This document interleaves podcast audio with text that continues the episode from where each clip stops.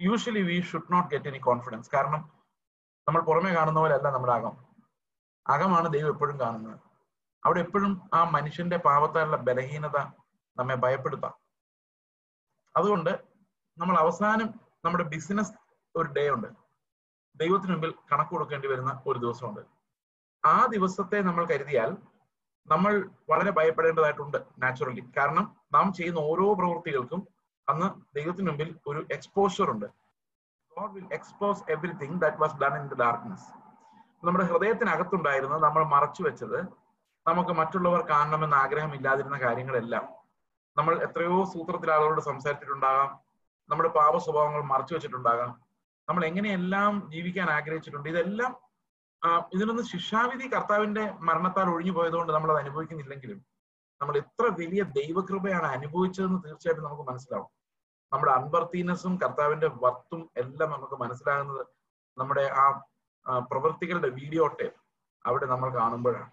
We see everything as we did it and we understand how deep was God's grace in saving me അപ്പോൾ അത് മനസ്സിലാകുന്ന ഒരു ദിവസമുണ്ട്. അപ്പം നഗ്നവും മലർന്നതുമായി നമ്മൾ എക്സ്പോസ്ഡ് ആകുന്ന ഒരു ദിവസം നമ്മുടെ ഹൃദയത്തിന്റെ നിലവുകൾ പോലും അവന്റെ വചനം വിവേചിച്ചെടുക്കുന്ന ഒരു ദിവസം അന്ന് നമുക്ക് എന്തെങ്കിലും ഒരു കോൺഫിഡൻസ് ഉണ്ടാകാൻ സാധാരണഗതിയിൽ സാധ്യതയില്ലാത്തതാണ്. ഓക്കെ പക്ഷേ നമുക്ക് അങ്ങനെയല്ല. കാരണം നമുക്ക് ആകാശത്തിൽ കൂടെ കടന്നുപോയ ഒരു മധ്യസ്ഥനുണ്ട്. ആകാശത്തിൽ കൂടെ കടന്നുപോയ ഒരു മഹാപുരോഹിതൻ അവൻ നമുക്ക് മധ്യസ്ഥനായി ഉണ്ട്. അവനാണ് നമ്മുടെ പാപങ്ങൾക്ക് പരിഹാരം വരുത്തിയിരിക്കുന്നത്. അവൻ ഭൂമിയിൽ നിന്ന് വന്നവനല്ല ആകാശത്തിൽ കൂടി കടന്നുപോയ മഹാപുരോഹിതനാണ്. അപ്പോ ശരിക്കും എന്നെ അകം പുറം അറിയാവുന്ന ഒരു മഹാപുരോഹിതനാണ് എനിക്ക് വേണ്ടി പിതാവിന്റെ അടുത്ത് ഭാവിക്കുന്നത് എന്റെ അകത്തുള്ള എല്ലാ ബലഹീനതകളും അവൻ മനസ്സിലാക്കിയിട്ടുണ്ട്. അവൻ എനിക്ക് പകരം ജീവിച്ചവനാണ്. എന്റെ ജഡത്തിന്റെ സദൃശത്തിൽ അവൻ ഇറങ്ങി വന്ന് ഞാൻ അനുഭവിക്കേണ്ട എല്ലാ വേദനകളിലൂടെയും പരീക്ഷണങ്ങളിലൂടെയും കടന്നുപോയവനാണ്. അപ്പൊ അങ്ങനെ കടന്നുപോയവനായ ഒരു കർത്താവിനെ നമുക്ക് ആകാശത്തിൽ കൂടി കടന്നുപോയ നമ്മുടെ അനുഭവങ്ങളെല്ലാം അനുഭവിച്ച ആകാശത്തിൽ നിന്ന് ആകാശത്തിലേക്ക് മടങ്ങിപ്പോയ ആ കർത്താവിനെ നമുക്ക് മഹാപുരോഹിതനായി ലഭിച്ചിട്ടുള്ളത് കൊണ്ട് നാം നമ്മുടെ പ്രത്യാശയുടെ സ്വീകാരം മുറുകെ പിടിക്കാം.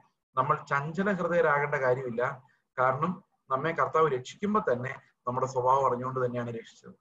കർത്താവ് നമുക്ക് വേണ്ടി മരിക്കുമ്പോൾ നമ്മുടെ എല്ലാ ഇന്നർ ഗുരുമാലുകളും ദൈവത്തിന് അറിയാമായിരുന്നു.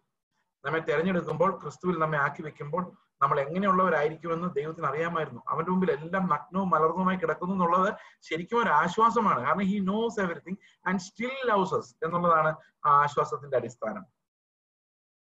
അപ്പൊ ആകാശത്തിൽ കൂടി കടന്നുപോയ ഒരു മഹാപുരോഹിതൻ നമുക്ക് വേണ്ടി ഉണ്ട് എന്നുള്ളത് നമുക്ക് നമ്മുടെ സ്വീകാരം മുറുകെ പിടിക്കുന്നതിന് കാരണമാണ്. നമ്മുടെ പ്രത്യാശയുടെ സ്വീകാരം മുറുകെ പിടിക്കാൻ ആ ഒരു ജ്ഞാനം ആ ഒരു അറിവ് നമ്മെ സഹായിക്കും. അതിനുശേഷമുള്ള വാക്യം നമ്മൾ വിശദീകരിച്ചിരുന്നു. പതിനഞ്ചാം വാക്യത്തിൽ പറയുന്നത് നമുക്കുള്ള മഹാപുരോഹിതൻ നമ്മുടെ ബലഹീനതകളിൽ സഹതാപം കണിപ്പാൻ കഴിയാത്തവനല്ല. പാപമൊഴിയ സകലത്തിലും നമുക്ക് തുല്യമായി പരീക്ഷിക്കപ്പെട്ടവൻ എത്രയാകുന്നു അപ്പോൾ ഇവിടെ സംസാരിച്ചു വരുന്നത് യേശു ക്രിസ്തുവിന്റെ പൗരോഹിത്യവും മനുഷ്യരുടെ പൗരോഹിത്യം തമ്മിലുള്ള വ്യത്യാസത്തെ കുറിച്ചാണ് ശരിക്കും എബ്രായ ലേഖനത്തിന്റെ പ്രധാനപ്പെട്ട തീം അഹറോന്യ പൗരോഹിത്യവും മൽക്കിസദേക്കിന്റെ പൗരോഹിത്യവും തമ്മിലുള്ള ഡിഫറൻസ് ആണ്. അതായത് ആവർത്തിക്കപ്പെടുന്ന മാനുഷിക പൗരോഹിത്യവും ഒറ്റ പ്രാവശ്യം കൊണ്ട് പൂർത്തിയായ യേശുക്രിസ്തുവിന്റെ പൗരോഹിത്യവും തമ്മിലുള്ള വ്യത്യാസങ്ങളാണ് ഇവിടെ നമ്മൾ കാണുന്നത്. ഇവിടെ നമുക്കുള്ള മഹാപുരോഹിതൻ ലോകത്തിൽ മറ്റുള്ളവർക്കുള്ള മഹാപുരോഹിതന്മാരിൽ നിന്നും വ്യത്യസ്തനാണ് എന്നാണ് ലേഖനകർത്താവ് പറയുന്നത്. എന്താണ് ആ വ്യത്യാസം? ഒരു കാര്യം അവൻ ആകാശത്തിൽ കൂടി കടന്നുപോയവനാണ് എന്നുള്ളതാണ്. രണ്ട് ആകാശത്തിൽ കൂടി കടന്നുപോയവനായാലും അവൻ പാപത്താൽ അൺടച്ച്ഡ് ആണെങ്കിലും പാപം ഒഴികെയാണ് പരീക്ഷിക്കപ്പെട്ടതെങ്കിലും അവൻ സകലത്തെ സൃഷ്ടിച്ച ദൈവമാണെങ്കിലും ദൈവമായിട്ടും അവന് നമ്മളോട് ഏകീഭാവമുണ്ട്. നമ്മുടെ വേദനകളെ അവൻ എമ്പതറ്റിക്കലി അനുസരി കണ്ടിട്ടുണ്ട് അനുഭവിച്ചിട്ടുണ്ട്. നമ്മുടെ ബലഹീനതകളെ അവൻ അറിഞ്ഞിട്ടുണ്ട്. ചേസ് എന്തോരം ഉണ്ടെന്ന് അവന് അനുഭവിച്ചറിയാം. കാരണം he lived in my place അപ്പോൾ എന്ത് പരീക്ഷണങ്ങളാണ് ഞാൻ നേരിട്ടതെന്ന് അവന് കൃത്യമായിട്ടും അറിയാം. കർത്താവിനത് കൃത്യമായിട്ടും അറിയാം. ഓക്കെ അതുകൊണ്ട് അവന് നമ്മോട് സഹതാപമുണ്ട്. ഈ show sympathy to us because he knows what's our limit ഇപ്പൊ ഞാൻ എപ്പോഴാണ് എത്രയാണ് എന്റെ കൺട്രോളിങ് കപ്പാസിറ്റി എത്രയാണ് എന്റെ സെൻസിറ്റിവിറ്റി എവിടെ വരെയുണ്ട്? ഞാൻ എത്ര ബാരിയർ ഒരു ബൗണ്ടറി ക്രോസ് ചെയ്താൽ ഞാൻ പാപത്തിൽ വീഴാം? ഇതെല്ലാം ദൈവത്തിന് അറിയാം എന്റെ എന്റെ പേഴ്സണാലിറ്റിയുടെ എല്ലാ വശങ്ങളും ദൈവത്തിന് അറിയാം. കർത്താവിന് അറിയാം ആ കർത്താവ് അങ്ങനെ ഒരു മഹാപുരോഹിതൻ നമുക്ക് പിതാവിന്റെ അടുക്കൽ ഉണ്ട് എന്നുള്ളത് നമ്മുടെ സ്വീകാരം മുറുകെ പിടിക്കുവാൻ നമുക്ക് knows everything about about us. And inner being നമ്മുടെ അകത്തുള്ള സാധനം. ആരെയും കാണിക്കാതെ വെച്ചിരിക്കുന്ന ആ അകത്തുള്ള സാധനത്തെ ദൈവത്തിന് നല്ലപോലെ അറിയാം. നല്ലപോലെ അറിയാവുന്നത് കൊണ്ട് we are having the confidence in him കാരണം ആ അപ്പോ ആ മഹാപുരോഹിതനാണ് നാം സ്വീകരിച്ചു പറയുന്ന അപ്പോസ്തലിന്റെ മഹാപുരോഹിതനുമായ യേശു ക്രിസ്തു നമുക്ക് പിതാവിന്റെ പക്കൽ ഉണ്ട് എന്നുള്ളതാണ് നമ്മുടെ ഏറ്റവും വലിയ കോൺഫിഡൻസ് സ്വർഗത്തിൽ പോകുമെന്നുള്ള നമ്മുടെ കോൺഫിഡൻസ് എവിടുന്ന വരുന്നത്?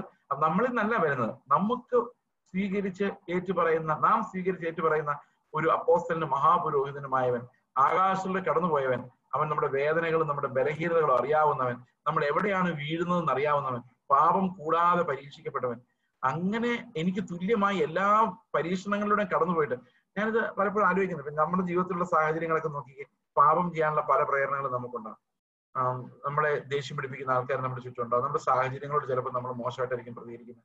അത് കഴിയുമ്പോൾ നമുക്ക് ഭയങ്കര അല്ലല്ലോ കർത്താവ് ചെയ്യേണ്ടിയിരുന്നത് ഞാൻ തെറ്റിപ്പോയല്ലോ എന്നൊക്കെ നമുക്ക് തോന്നും. പക്ഷെ നമ്മൾ മനസ്സിലാക്കേണ്ട ഒരു കാര്യം നമ്മൾ ഏത് സാഹചര്യത്തിലാണോ ജീവിച്ചത് അതിനേക്കാളും കട്ടിയായ സാഹചര്യത്തിൽ കർത്താവ് ജീവിച്ചിട്ടുണ്ട്. പക്ഷെ അവൻ പ്രതികരിക്കുമ്പോഴൊന്നും അവിടെ പാപം ഉണ്ടായിരുന്നില്ല. നമ്മൾ പ്രതികരിക്കുമ്പോൾ എല്ലായിടത്തും പാപമുണ്ട്. അപ്പോൾ ഞാനും കർത്താവും തമ്മിൽ ഒരു വലിയ ഗ്യാപ്പ് ഉണ്ട്.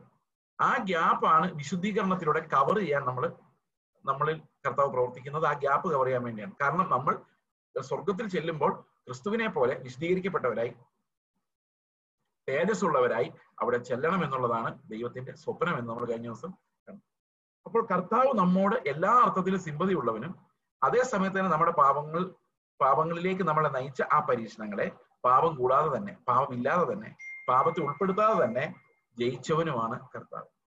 അതുകൊണ്ട് നാലാം അദ്ദേഹത്തിന്റെ അവസാനം പറയുകയാണ് with confidence draw near to the throne of grace അതുകൊണ്ട് നാം അവന്റെ കൃപാസനത്തിലേക്ക് ധൈര്യമായിട്ട് എടുത്ത് ചെല്ലുക. കാരണം അവൻ നമ്മുടെ ശത്രുവല്ല അവൻ നമ്മെ ജഡ്ജ് ചെയ്യാനിരിക്കുന്ന ദൈവമല്ല. നമുക്ക് പലപ്പോഴും ചിന്തിക്കുന്ന ഒരു ദൈവം ദൈവത്തെ കുറിച്ചുള്ള കാഴ്ചപ്പാട് ദൈവം എപ്പോഴും ഇങ്ങനെ താഴോട്ട് നോക്കിയിരിക്കുകയാണ്. നമ്മൾ എന്തെങ്കിലും തെറ്റ് ചെയ്യുവാണെങ്കിൽ അടി തരാൻ വേണ്ടി മാത്രം. അങ്ങനെയല്ല. അവൻ സ്നേഹവാനായ ഒരു പിതാവും കൂടിയാണ്. അവൻ നമ്മെ തിരുത്താൻ ശ്രമിക്കുന്ന ദൈവമാണ്. അവൻ നമ്മളെ ഡിസിപ്ലിൻ ചെയ്യുന്ന ദൈവമാണ്. നമ്മെ വിശദീകരിക്കാൻ വേണ്ടി ഏത് എക്സ്റ്റന്റ് വരെ നമ്മുടെ ജീവിതത്തിൽ ഇടപെടുന്ന ദൈവമാണ്.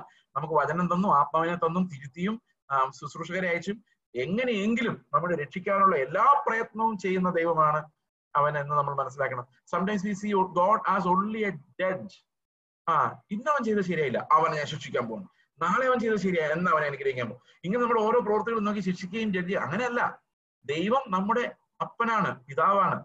അവൻ മക്കളോട് എന്ന പോലെയാണ് നമ്മോട് പെരുമാറുന്നത്. അവൻ ശിക്ഷിക്കും അവൻ വഴക്ക് പറയും അവൻ പിന്നെ അനുഗ്രഹിക്കും. ചോക്ലേറ്റ് മേടിച്ചു തന്നിട്ട് ചോക്ലേറ്റ് മേടിച്ചു തരും വഴക്ക് പറഞ്ഞെടുത്ത് വഴക്ക് പറയും. അങ്ങനെ ശരിക്കും ഒരു പിതാവിന്റെ പുത്രത്വമാണ് യേശുക്രിസ്തു അനുഭവിച്ചതുപോലെ നമ്മളും അനുഭവിക്കേണ്ടത്. യേശുക്രിസ്തുവിന് അത് അത് മെറിറ്റിൽ വന്നതാണ്. പക്ഷെ എന്നെ സംബന്ധിച്ച് അത് മെറിറ്റ് അല്ല എന്നെ സംബന്ധിച്ച് ദൈവത്തിന്റെ കൃപയാണ്. അപ്പൊ ഈ കൃപ എന്ന് പറയുന്നത് കർത്താവ് കർത്താവിലൂടെ നമുക്ക് ലഭിക്കുന്ന അംഗീകാരത്തെ കുറിച്ചാണ് പറയുന്നത്. ഓക്കെ. അപ്പോ നാലിന്റെ അവസാനം പറയുന്നത് തക്ക സമയത്ത് കൃപ ലഭിക്കേണ്ടത്. നമ്മൾ കഴിഞ്ഞ ദിവസത്തെ കണ്ടതാണ് തക്ക സമയം എന്ന് പറഞ്ഞാൽ എന്താണ്? നമുക്ക് ഓരോ സമയത്തും കൃപയുടെ കമ്മ്യൂണിക്കേഷൻ കൃപയുടെ വ്യാപാര ശക്തി എന്ന് പറയും. ട്രാൻസാക്ഷൻ ഓഫ് ഗ്രേസ് അപ്പൊ നമുക്ക് ഓരോ സമയത്തും ഈ കൃപയുടെ ട്രാൻസാക്ഷൻ കൃപയുടെ ട്രാൻസാക്ഷൻ നമുക്ക് പോസിബിൾ ആകണം സാധ്യമാകണം. അങ്ങനെ സാധ്യമാവണമെങ്കിൽ നമ്മൾ കർത്താവിൽ നിന്ന് അത് പ്രാപിച്ചുകൊണ്ടേയിരിക്കണം. ഈ കൃപയുടെ ആ ഒഴുക്ക് കൃപയുടെ നിറവ്. ആ, കൃപയുടെ നിറവ് എന്താണ്? എന്താണ് ഈ കൃപയുടെ ട്രാൻസാക്ഷൻ എന്താണ് കൃപയുടെ ആ ഉറവിടം? ത്രോൺ ഓഫ് ഗ്രേസ് അതെന്താണ് സൂചിപ്പിക്കുന്നത് നമുക്ക് നോക്കാം. എന്താണ് ദൈവത്തിന്റെ കൃപ എന്നതുകൊണ്ട് ഉദ്ദേശിക്കുന്നത്? നമ്മൾ പലപ്പോഴും കൃപ എന്ന വാക്കിന് കൊടുക്കുന്ന അർത്ഥം അർഹിക്കാത്ത സ്ഥലം ദാനം എന്നാണ്. തീർച്ചയായിട്ടും ശരിയാണ്. കാരണം നമ്മൾ അർഹിക്കുന്ന സ്ഥലത്തല്ല നമ്മൾ ഇപ്പോഴും ഇരിക്കുന്നത്. നമ്മൾ ദൈവത്തെ പിതാവെ എന്ന് വിളിക്കുന്ന നമുക്ക് അർഹത ഉണ്ടായിട്ടില്ല. ഇതെല്ലാം നമുക്ക് ദാനമാണ്. ഇന്ന് നമ്മളെ ദൈവം ക്രിസ്തുവിൽ അംഗീകരിക്കുന്ന ഒക്കെ ദാനമാണ് നമ്മുടെ പ്രാർത്ഥന ദൈവം കേൾക്കുന്ന എല്ലാം കൃപയാണ്. എല്ലാം അൺമെറിറ്റഡ് ആണ്. നമ്മുടെ മെറിറ്റ് കാരണമല്ല നമ്മോട് കാണിക്കുന്ന കൃപയാണ്. ഇന്ന് നമ്മൾ ജീവനോട് ഇരിക്കുന്നവൻ നമ്മളോട് കാണിച്ച കൃപയാണ്. ഇന്ന് നമ്മൾ കർത്താവിനെ സ്തുതിക്കുന്നവൻ നമ്മളോട് കാണിച്ച കൃപയാണ്. എല്ലാം നമ്മൾ കാണിച്ച കൃപയാണ്. ഇതൊന്നും മെറിറ്റഡ് അല്ല ഇതെല്ലാം അൺമെറിറ്റഡ് ആണ്. നമ്മുടെ മെറിറ്റ് നോക്കിയിട്ടല്ല ദൈവത്തിന്റെ കൃപ നോക്കിയിട്ടാണ്. ദൈവത്തിന്റെ സ്വഭാവത്തിൽ നിന്നാണ് ആ കൃപ വരുന്നത്. ഇതാണ് ഒന്നാമത്തെ അർത്ഥം നമ്മൾ എപ്പോഴും മനസ്സിലാക്കുന്നത്. എന്നാൽ ആ കൃപയ്ക്ക് വേറെ അർത്ഥമുണ്ട്. ആ അർത്ഥമാണ് യോഹന്നാന്റെ സുവിശേഷം ഒന്നാം അദ്ദേഹത്തിന്റെ പതിനാലാം വാക്യത്തിൽ കാണുന്നത്. അവൻ കൃപയും സത്യവും നിറഞ്ഞവനായി ഞങ്ങളുടെ ഇടയിൽ പാർത്തു എന്നുള്ള വാക്യം. അവൻ കൃപയും സത്യവും നിറഞ്ഞവനായി ഞങ്ങളുടെ ഇടയിൽ പാർത്തു. ഞങ്ങൾ അവന്റെ തേജസ് പിതാവിൽ നിന്ന് ഏകജാതന അത് ഇംഗ്ലീഷിൽ പറയുമ്പോൾ കുറച്ചുകൂടെ അത് ക്ലാരിറ്റി ആണ് ഞാൻ ഇംഗ്ലീഷിൽ വായിക്കാം. പറയാം. Okay? Word became flesh the word became flesh വചനം ജഡമായി തീർന്നു made his dwelling among us ഞങ്ങളുടെ ഇടയിൽ പാർത്തു അടുത്ത വാക്യം. We have seen his glory അവന്റെ മൗത്തത്തെ ഞങ്ങൾ കണ്ടു. The glory as of the only son of the father പിതാവിൽ നിന്നുള്ള ഏകജാതന്റെ തേജസ്സായി കണ്ടു. എന്നിട്ട് ഒരു വരയിട്ടിട്ട് അവിടെ എഴുതിയിരിക്കുകയാണ് full of grace and truth എങ്ങനെ കണ്ടു? പിതാവിൽ നിന്ന് ഏകജാതനായവന്റെ തേജസ്സായിട്ട് എങ്ങനെ കണ്ടു? Full of grace and truth അപ്പൊ ശരിക്കും യേശുക്രിസ്തുവിന്റെ തേജസ്സിനെ എങ്ങനെയാണ് ശിഷ്യന്മാർ കണ്ടത്? കൃപയും സത്യവും നിറഞ്ഞതായിട്ടാണ് കണ്ടത് അപ്പൊ കൃപയും സത്യവും നിറഞ്ഞ് പിതാവിന്റെ പുത്രനായ ക്രിസ്തു തേജസ്സോടെ നമ്മുടെ ഇടയിൽ പാർത്തു. അപ്പൊ ഈ തേജസ് ശരിക്കും നമ്മൾ മനസ്സിലാക്കേണ്ട ഒരു കാര്യം യശയാ പ്രവാചകന്റെ പുസ്തകത്തിലെ ആറാം അധ്യായത്തിൽ ഉയർന്നും പൊങ്ങിയുമുള്ള സിംഹാസനത്തിൽ കർത്താവ് ഇരിക്കുന്നത് ഞാൻ കണ്ടു എന്ന് യശയാവ് പറഞ്ഞിട്ട് അതിന് താഴോട്ട് വരുമ്പം യശയാവ് അയ്യോ ഞാൻ അരിഷ് ഞാൻ ശുദ്ധിയില്ലാത്ത അതിരങ്ങളുള്ള മനുഷ്യൻ ശുദ്ധിയില്ലാത്ത അതിരങ്ങളുടെ പാർക്കുന്നു എന്ന് പറഞ്ഞ് നിലവിളിക്കുകയും ഒരു ദൂതൻ വന്ന ഒരു കനൽ തൊട്ട് അവന്റെ നാവിൽ തൊടുവിക്കുകയും അവനെ അവനെ ശുദ്ധമാക്കുകയും ചെയ്ത് നമുക്ക് കാണാം. അപ്പൊ അവിടെ യശാവ് ഭയപ്പെടുന്നത് ദൈവത്തിന്റെ തേജസ് കണ്ടിട്ടാണ്. അവന്റെ മഹത്വം ആലയത്തെ അവന്റെ തേജസ്. അവന്റെ ആലയത്തെ നിറച്ചിരുന്നു. അതായത് ആ അതിവിശുദ്ധ സ്ഥലത്ത് മാത്രമല്ല വിശുദ്ധ സ്ഥലത്തും പ്രാകാരവും മുഴുവൻ അവന്റെ തേജസ് കൊണ്ട് മുഖരിതമായിരുന്നു. അപ്പോൾ ശരിക്കും അങ്ങനെ വലിയൊരു തേജസ് കണ്ടിട്ട് ദൂതന്മാർ ഭയപ്പെട്ടു. ദൂതന്മാർ ദൈവത്തെ ആരാധിക്കുന്നൊന്നുമില്ല. ദൂതന്മാർ ഏഷ്യാവിന്റെ പുസ്തകം ആറാം അധ്യായത്തിൽ കർത്താവിനെ ഡയറക്റ്റ് ആയിട്ട് ആരാധിക്കുന്നില്ല. ദൂതന്മാർ ദൈവത്തോടൊന്നും പറയുന്നുമില്ല. ദൂതന്മാർ ശരിക്കും ചെയ്യുന്നത് അവർ രണ്ട് രണ്ട് ചിറകുകൊണ്ട് പറന്ന് രണ്ട് കൊണ്ട് കാൽ മൂടി രണ്ട് കൊണ്ട് കണ്ണു മൂടി മുഖം മൂടി. അവർ കർത്താവിനോട് അല്ല കർത്താവിനോട് സംസാരിക്കുന്നില്ല. ഒരുത്തൻ വേറൊരുത്തനോട് പറയാണ് ദൈവം പരിശുദ്ധൻ സൈന്യങ്ങളുടെ ദൈവമായ കർത്താവ് പരിശുദ്ധൻ കർത്താവിനോടൊന്നും പറയുന്നില്ല. വേറൊരുത്തനോട് പറയുവാണ്. കണ്ണു മൂടിക്കോ കാൽ കാണിക്കരുത് നിലത്ത് നിൽക്കരുത് കാരണം അത്ര പരിശുദ്ധനായ ദൈവമാണ് നമ്മുടെ മുമ്പിൽ ഇരിക്കുന്നത്. യശയാവ് ഞാൻ വലിയ തരക്കേടില്ല ബാക്കിയുള്ളവരെല്ലാം മോശമാണെന്നും പറഞ്ഞുകൊണ്ട് നല്ല പ്രസംഗം പ്രസംഗിച്ചിട്ട് അഞ്ച് അധ്യായം കഴിഞ്ഞ് ആറാം അധ്യായത്തിൽ ഈ കർത്താവിന്റെ മൗതത്തെ കാണുമ്പോൾ യശാവ് തകർന്നു പോയി യശാവിന് അന്നേരം മനസ്സിലാവുന്ന ഒരു കാര്യമുണ്ട്. ഈ പ്രോബ്ലം ആണ് ഞാൻ എന്റെ കയ്യിൽ സൊല്യൂഷൻ എന്റെ കയ്യിലില്ല. ഞാൻ നേരത്തെ വിചാരിച്ചുകൊണ്ടിരുന്ന എന്റെ പ്രസംഗം കേൾക്കുന്നവർക്കെല്ലാം പ്രോബ്ലം ഉണ്ടെന്നും ഞാൻ പ്രസംഗിക്കുമ്പോൾ ഞാൻ കൊടുക്കുന്ന സൊല്യൂഷൻ വെച്ച് അവരെല്ലാം നന്നായി പോകുന്നതാണ് പക്ഷെ യശയാവൻ അന്നേരം മനസ്സിലായത് എന്റെ കയ്യിലും പ്രോബ്ലമേ ഉള്ളൂ. സൊല്യൂഷൻ കർത്താവിന്റെ അടുത്തേ ഉള്ളൂ. എന്റെ അടുത്ത് ഇവരെ നന്നാക്കാനുള്ള ഇത് അത് യശയാവിന് മനസ്സിലായ ശേഷമാണ് അവൻ ശുദ്ധീകരിക്കപ്പെടുന്നത്. അപ്പൊ ശരിക്കും യശയാവ് അന്ന് കണ്ട തേജസ് ക്രിസ്തുവിന്റെ തേജസ് ആയിരുന്നു എന്ന് യോഹന്നാൻ പന്ത്രണ്ടാം അധ്യായത്തിൽ പറയുന്നുണ്ട്. അവൻ അവന്റെ തേജസ് കണ്ട് അവനെ കുറിച്ച് പ്രവചിച്ചുകൊണ്ടാകുന്നു ഇങ്ങനെ പറഞ്ഞതെന്ന് അവിടെ നമുക്ക് വായിക്കാൻ പറ്റുന്നുണ്ട്. അപ്പൊ ഒരു തേജസ് എന്ന് പറയുന്ന കർത്താവിന്റെ ഒരു തേജസ് നമ്മൾ നേരത്തെ പറഞ്ഞതുപോലെ അത് നമുക്ക് ആക്സസിബിൾ അല്ല. നമുക്ക് ആ തേജസ്സിൽ മുഖത്ത് നോക്കാൻ പറ്റത്തില്ല. നമുക്ക് നേരെ നിൽക്കാൻ പറ്റില്ല. നമ്മൾ അലറി നിലവിളിച്ചു പോകും. നമ്മൾ ബോധം കെട്ടു പോകും. അതുപോലത്തെ ഒരു തേജസ് കർത്താവിനുണ്ട്. മോശയോട് സംസാരിക്കുമ്പോൾ കർത്താവ് പറയുന്നത് നിങ്ങൾ നീ എന്റെ മുൻ മുൻഭാഗം കണ്ടാൽ മുഖം കണ്ടാൽ നീ ജീവിക്കില്ല. അതുകൊണ്ട് ഞാൻ പാസ് ചെയ്ത് കഴിയുമ്പോൾ നീ എന്റെ ബാക്ക് കണ്ടാൽ മതി. മാത്രം കണ്ടാൽ മതി എന്ന് കർത്താവ് പറയുന്നുണ്ട്. അപ്പൊ തേജസ് മനുഷ്യന് നിലനിൽക്കാൻ പറ്റാത്ത തേജസ്സാണ് ദൈവത്തിന്റെ തേജസ് അങ്ങനെ ഒരു തേജസ്സിന്റെ മുമ്പിലാണ് യശയാവ് അകപ്പെടുന്നത് പക്ഷെ നിങ്ങളൊന്ന് ആലോചിച്ചേക്ക് ആ തേജസ്സോടുകൂടി കർത്താവ് ഈ ഭൂമിയിലേക്ക് വന്നിരുന്നെങ്കിൽ നമുക്ക് ഒരൊറ്റ മനുഷ്യർക്ക് പോലും അവന്റെ അടുത്ത് ചെല്ലാൻ കഴിയില്ലായിരുന്നു. അതുകൊണ്ട് കർത്താവ് ഈ ഭൂമിയിലേക്ക് വന്നപ്പോൾ എന്ത് ചെയ്യുന്നറിയാമോ ആ തേജസ്സിന് വലിയൊരു മാറ്റം വരുത്തി. ആ തേജസ് എന്തായി മാറി? ആ തേജസ് നേരെ exactly the other side of the തേജസ് അതായത് നമുക്ക് അടുത്തുകൂടാനാകാത്ത തേജസ്സിൽ വസിച്ചവൻ ഏതു കുഞ്ഞിനും പോയി കെട്ടിപ്പിടിക്കാവുന്ന ഒരു തേജസ്സിലേക്ക് മാറി. രണ്ടും തേജസ്സായിരുന്നു. ഈ ഏത് കുഞ്ഞിനും പിടിക്കാവുന്ന തേജസ് എന്ന് പറഞ്ഞാൽ എന്ത് തേജസ് അത്? അതായത് അവിടെയാണ് ഈ കൃപയുടെ വളരെ രസകരമായ മനോഹരമായ ഒരു അർത്ഥം നമ്മൾ കാണുന്നത്. നമ്മൾ പലപ്പോഴും പറയാറില്ലേ ഒരാൾ പാട്ട് പാടി കഴിയുമ്പോൾ ഓ അയാളുടെ പാട്ട് എന്തൊരു കൃപയാ ബ്രദറെ. എന്ന് പറഞ്ഞ എന്താ അർത്ഥം? എന്തോ ഒരു അൺമെറിറ്റഡ് ഫേവർ എന്തോ ഒരു അർഹതയില്ലാത്ത ദാനമാണ് അങ്ങനെയാണോ ഉദ്ദേശിച്ചത്? അല്ല. അങ്ങനെയല്ല ഉദ്ദേശിച്ചത്. ഓ അവന് അവരെ എന്താ എന്തോ ഒരു ഗ്രേസാ. എന്തോ ഒരു കൃപ എന്ന് വെച്ചാൽ എന്താ അർത്ഥം?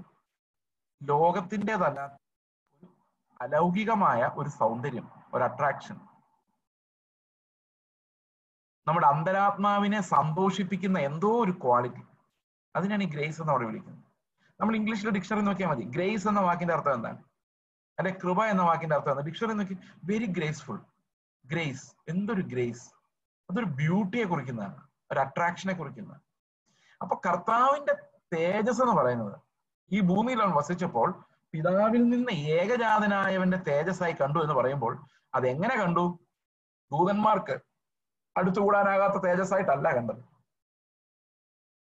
കൊച്ചു കുഞ്ഞിനും പാപികൾക്കും വരെ ചെന്ന് കെട്ടിപ്പിടിക്കാവുന്ന നേരെ ആ തേജസിന്റെ രണ്ട് എക്സ്ട്രീമാണ് ഇവിടെ ഈ തേജസിന്റെ ആ അതായത് എന്തൊരു ഗ്രേസ് എന്ന് പറയുന്ന ആ കൃപയാണ് ദൈവം നമ്മളിലേക്ക് പകർത്തുന്നത്. യോഹന്നാൻ ഒന്നിന്റെ പതിനാലിൽ അങ്ങനെ പറയുന്നുണ്ടെങ്കിൽ പതിനാറ് എന്ന് വായിച്ചു നോക്കി പതിനാറിൽ പറയുന്നത് അവന്റെ നിറവിൽ നിന്ന് കൃപയുടെ നിറവിൽ നിന്ന്. നാം ഓരോരുത്തരും കൃപയുടെ മേൽ കൃപ പ്രാപിച്ചിരിക്കുന്നു. എന്ന് പറഞ്ഞാൽ കർത്താവിൽ നമ്മൾ ഓരോ നിമിഷവും ഈ ഗ്രേസ് ആണ് ഈ ബ്യൂട്ടിയാണ് പ്രാപിക്കുന്നത്. അതുകൊണ്ട് അപ്പോസ്റ്റലന്മാർ എപ്പോഴും ആശംസിക്കുന്നത് കർത്താവ് യേശു ക്രിസ്തുവിന്റെ കൃപയും ആ തേജസ്സിനെ കുറിച്ചാണ് പറയുന്നത് അത് നിങ്ങളിൽ വർദ്ധിച്ചു വർദ്ധിച്ചു വരുമാറാകട്ടെ. അത് നിങ്ങളെ കാണുന്നവർ തിരിച്ചറിയുന്ന രീതിയിലാകട്ടെ.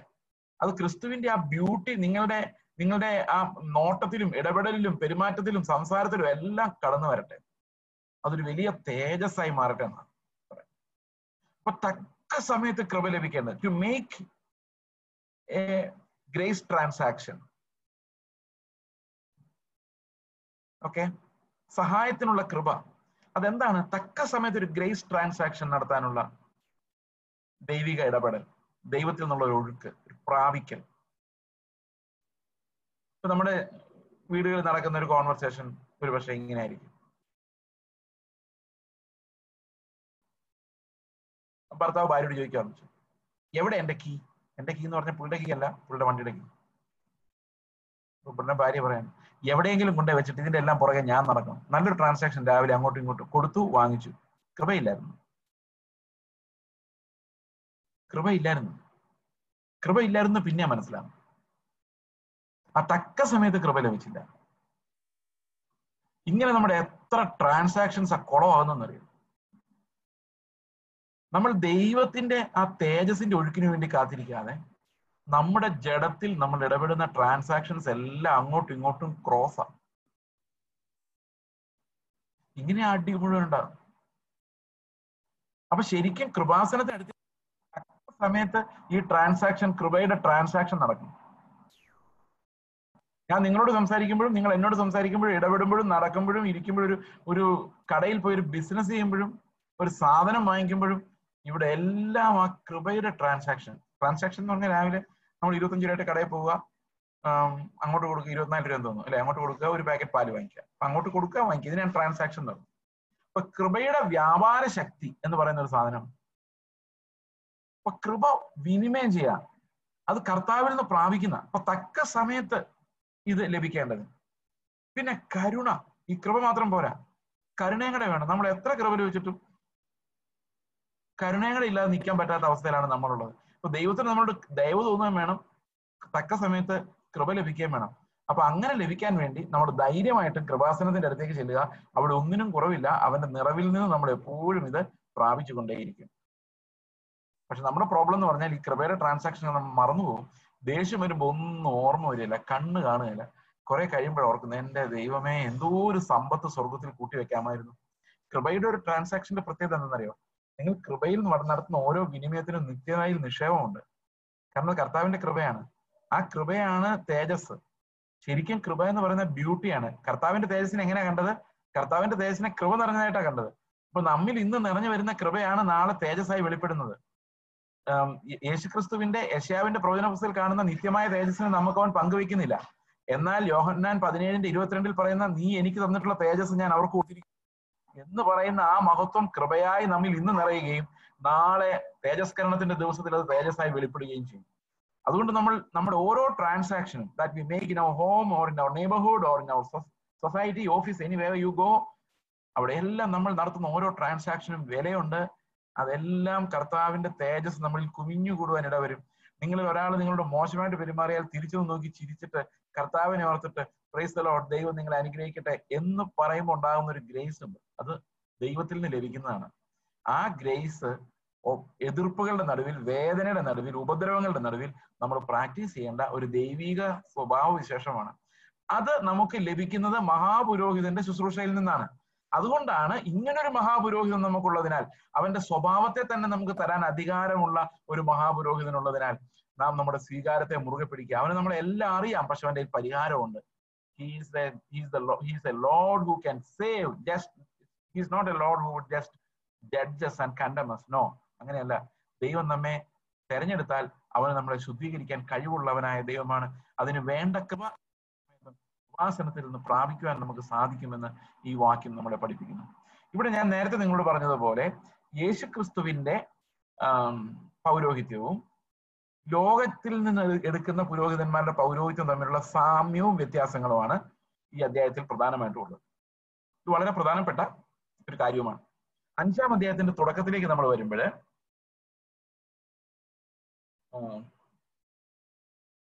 ഓക്കെ. ഞാൻ വായിക്കാം. മനുഷ്യരുടെ നിന്നെടുക്കുന്ന ഏത് മഹാപുരോഹിതൻ? അപ്പം ലോകത്തിലുള്ള എല്ലാ മതങ്ങളിലെയും പുരോഹിതൻ മനുഷ്യരുടെ എണ്ണ ഉയർത്തി വന്ന പുരോഹിതന്മാര് ഒരു മതത്തിലുമില്ല പുരോഹിതൻ പ്രവാചകൻ എല്ലാം മനുഷ്യരുടെ നിന്ന് എടുക്കപ്പെട്ടവർ എല്ലാ മതങ്ങളിലും അങ്ങനെ ഇവിടെ മനുഷ്യരുടെ ഇടയിൽ നിന്ന് മഹാപുരോഹിതൻ. അപ്പൊ നമുക്ക് മാത്രമേ ഉള്ളൂ ഈ ഉയരത്തിൽ നിന്ന് വന്ന ഒരു മഹാപുരോഹിതനാണ് വേറെ ലോകത്തുള്ള ഒരു മതത്തിലോ ഒരു സിസ്റ്റത്തിലോ ഉയരത്തിൽ നിന്നുള്ള ഒരു മഹാപുരോഹിതൻ. ഇവർ കത്തോലിക്കർക്ക് പോലും ഇല്ല അവർ അവരുടെ ലോകത്തിൽ നിന്നെടുത്ത പുരോഹിതന്മാരാണ് പാവമോചനത്തിന് വേണ്ടി ആശ്രയിക്കുന്നത്. അപ്പൊ ശരിക്കും വേദപുസ്തകത്തിൽ വിശ്വസിക്കുന്ന ഒരു വ്യക്തിയെ സംബന്ധിച്ച് അവൻ ആകാശത്തിൽ കൂടി കടന്നുപോയ ഒരു മഹാപുരോഹിതനുണ്ട്. എന്നാൽ ഈ ലോകത്തിലുള്ള എല്ലാ മതങ്ങളിലും ഇത് പ്രത്യേകിച്ചും ഈ ലേഖനം എഴുതിയിരിക്കുന്നത് ഒത്തിരി പേര് എബ്രായ എബ്രായ വിശ്വാസത്തിലേക്ക് അതായത് യഹൂദ വിശ്വാസത്തിലോട്ട് പേടിച്ച് മടങ്ങിപ്പോകേണ്ട ഒരു സാഹചര്യം മടങ്ങിപ്പോകുന്ന ഒരു പ്രലോഭനം അന്ന് ഉണ്ടായപ്പോഴാണ് ഈ ലേഖനം എഴുതിയത്. എന്താണ് അവരുടെ പൗരോഹിത്യവും നമ്മുടെ പൗരോഹിത്യവും തമ്മിലുള്ള വ്യത്യാസം എന്നാണ് ഇവിടെ പ്രധാനമായിട്ടും രേഖപ്പെടുത്തുന്നത്. അഞ്ചിന്റെ ഒന്ന് പറയാണ് മനുഷ്യരുടെ ഇടയിൽ നിൽക്കുന്ന ഏത് പുരോഹിതനും പാപങ്ങൾക്കായി വഴിപാടും യാഗവും കഴിപ്പാൻ അർപ്പിപ്പാൻ ദൈവ കാര്യത്തിൽ മനുഷ്യർക്കായി നിയമിക്കപ്പെടുന്നു. അപ്പൊ ദൈവമാണ് നിയമിക്കുന്നത്. അപ്പോയിന്റ് ബൈ ഗോഡ് താനും ബലഹീനത കൊണ്ടവനാകില്ല അപ്പൊ അതാണ് യേശുക്രിസ്തു ഇവരും തമ്മിലുള്ള വ്യത്യാസം. ഈ യേശുക്രിസ്തുവിന് നമ്മളോട് സഹതാപമുണ്ട്. എന്തുകൊണ്ട് സഹതാപമുണ്ട്? അവൻ നമുക്ക് തുല്യമായി പരീക്ഷിക്കപ്പെട്ടതുകൊണ്ട്. And there was no sin in അവനിൽ പാപം ഉണ്ടായിരുന്നില്ല താൻ. എന്നാൽ ഈ മനുഷ്യരുടെ നടക്കുന്ന പുരോഹിതനും സഹതാപമുണ്ട്. ഈ മഹാപുരോഹിതനാകാനുള്ള ഏറ്റവും പ്രധാനപ്പെട്ട ക്വാളിറ്റി എന്ന് പറയുന്ന സഹതാപം. നിങ്ങൾ ഒരാൾക്ക് വേണ്ടി പ്രാർത്ഥിക്കുക എന്ന് വിചാരിച്ചു. ഓക്കെ കർത്താവിന്റെ അടുത്ത് ഒരാളുടെ വിഷയം കൊണ്ട് ചെല്ലുകയാണ്. നിങ്ങൾക്ക് ആ മനുഷ്യനോട് സ്നേഹമില്ലെങ്കിൽ ആ വിഷയമായിട്ട് കർത്താവിന്റെ അടുത്ത് ചെല്ലരുത്. നിങ്ങൾക്ക് നരേന്ദ്രമോദിയുടെ സ്നേഹം ഇല്ലെങ്കിൽ നരേന്ദ്രമോദിക്ക് വേണ്ടി പ്രാർത്ഥിക്കുന്ന പറയണം അങ്ങോട്ട് ചെല്ലരുത്. എന്താ വിചാരിച്ചിരിക്കുന്നത് നമ്മളൊരു മനുഷ്യന് പകരം നിന്ന് പ്രാർത്ഥിക്കുമ്പോൾ ആ മനുഷ്യനോട് സ്നേഹം വേണ്ടേ? വാശി തീർക്കാൻ വേണ്ടി കർത്താവിന്റെ മുമ്പിൽ മധ്യസ്ഥ പ്രാർത്ഥന നടത്താൻ പറ്റുമോ പറ്റില്ല. അപ്പൊ കർത്താവ് പറയുന്നത് ഈ മനുഷ്യരിൽ നിൽക്കുന്ന പുരോഹിതനായാലും ആകാശത്തിൽ കൂടി കടന്നു പോകുന്ന പുരോഹിതനായാലും ഒരു കാര്യം കോമൺ ആണ്. രണ്ടു പേർക്കും ഈ ആർക്കു വേണ്ടിയാണോ മധ്യസ്ഥ ഈ മഹാപൗരോഹിത്യം ആ പുരോഹിത ശുശ്രൂഷ ചെയ്യുന്നത് അവരോട് സഹതാപം ഉണ്ടായിരിക്കും സഹതാപം ഇല്ലെങ്കിൽ നമ്മൾ ആ ഒരു ശുശ്രൂഷയുടെ ഭാഗമാകരുത്. നിങ്ങൾക്ക് റിയലി സ്നേഹമില്ലാത്ത ഒരാൾക്ക് വേണ്ടി നിങ്ങൾ പ്രാർത്ഥിക്കണ്ട. അങ്ങനെ പ്രാർത്ഥിച്ചിട്ട് യാതൊരു കാര്യമില്ല ഒരു ഒരു കർത്താവിന്റെ അടുത്തേക്ക് ചെല്ലുന്നില്ല. അത്രേ ഉള്ളൂ. നമുക്കൊരാശ്വാസം പ്രാർത്ഥന അത്രേ ഉള്ളൂ. ഇവിടെ പറയണം മനുഷ്യരിൽ നിൽക്കുന്ന ഏത് പുരോഹിതനും പാപങ്ങൾക്കായി വഴിപാടും യാഗവും കഴിപ്പാൻ ദൈവകാര്യങ്ങളിൽ മനുഷ്യർക്കായി നിയമിക്കപ്പെടുന്നു. ദൈവകാര്യങ്ങൾ നിർവഹിക്കാൻ വേണ്ടി മനുഷ്യർക്കായി നിയമിക്കപ്പെടുന്നു. താനും ബലഹീനത കൊണ്ടവനാകയാൽ അതാണ്. എന്തെല്ലാം വ്യത്യാസമുണ്ട്?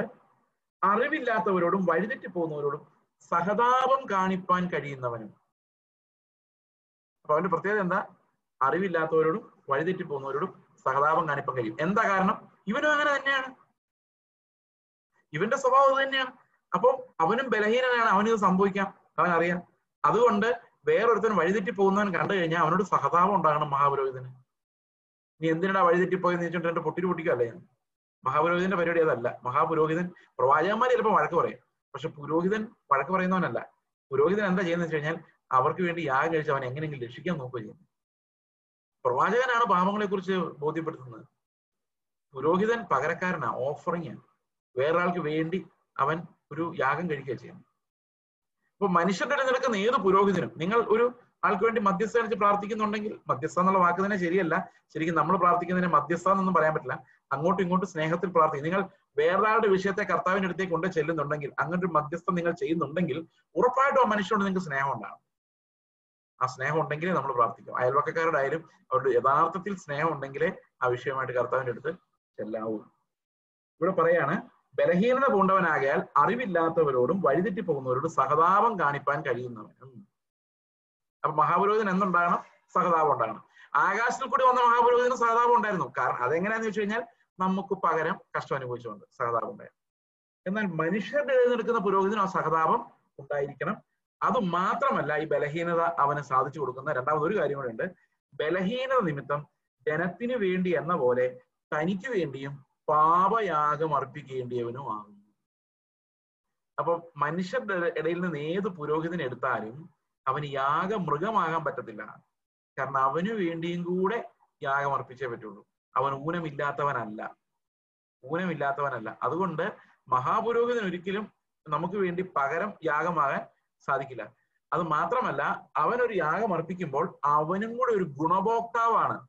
കാരണം എന്താണെന്ന് വെച്ച് കഴിഞ്ഞാൽ അവൻ ബലഹീനനാണ്. അവന്റെ പാപം അക്കൗണ്ട് ചെയ്യപ്പെടണം. പാപയാഗം കഴിക്കാൻ അവൻ ബാധ്യസ്ഥനാണ്. യേശുക്രിസ്തുവോ യേശുക്രിസ്തുവിനെ കുറിച്ച് പരീക്ഷണങ്ങളിടയിൽ പ്രത്യേകിച്ച് പറയുന്നുണ്ട് പാപമൊഴികെ.